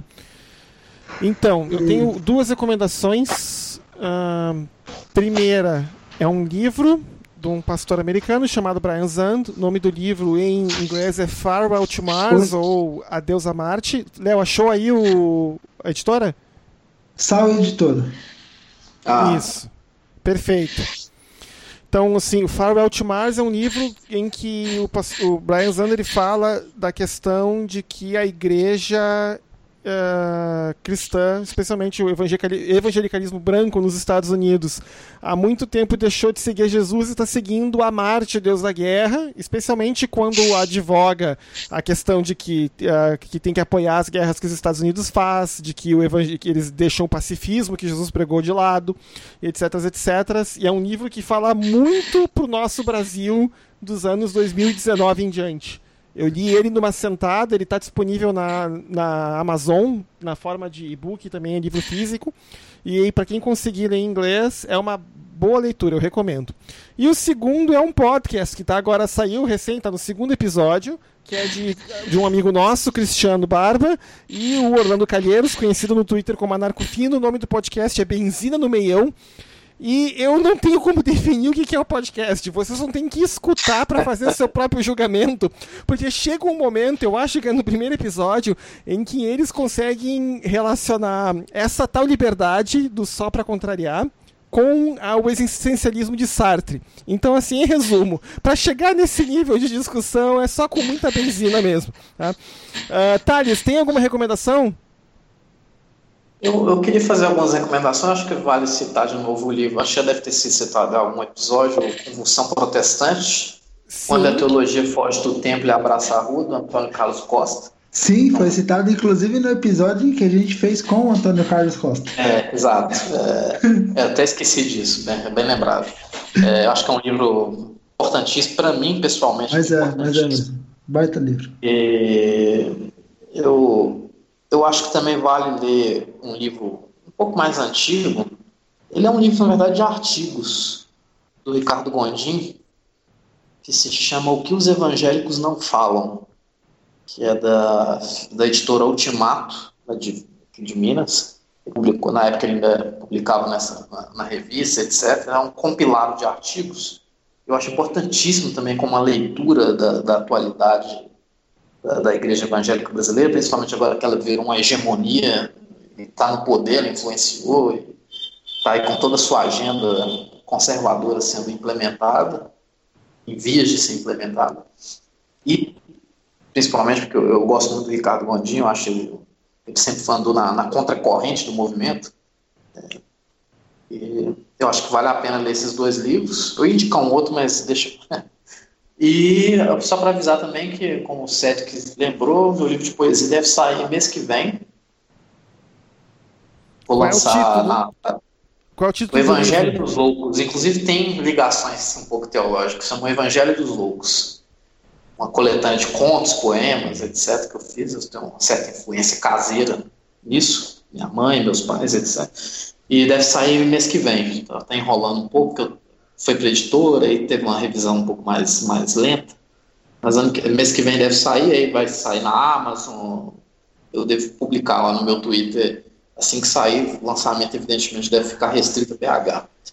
É, então é isso. Eu, eu ia recomendar um, alguma coisa de economia, mas acho que tá bom. Já falando demais, né?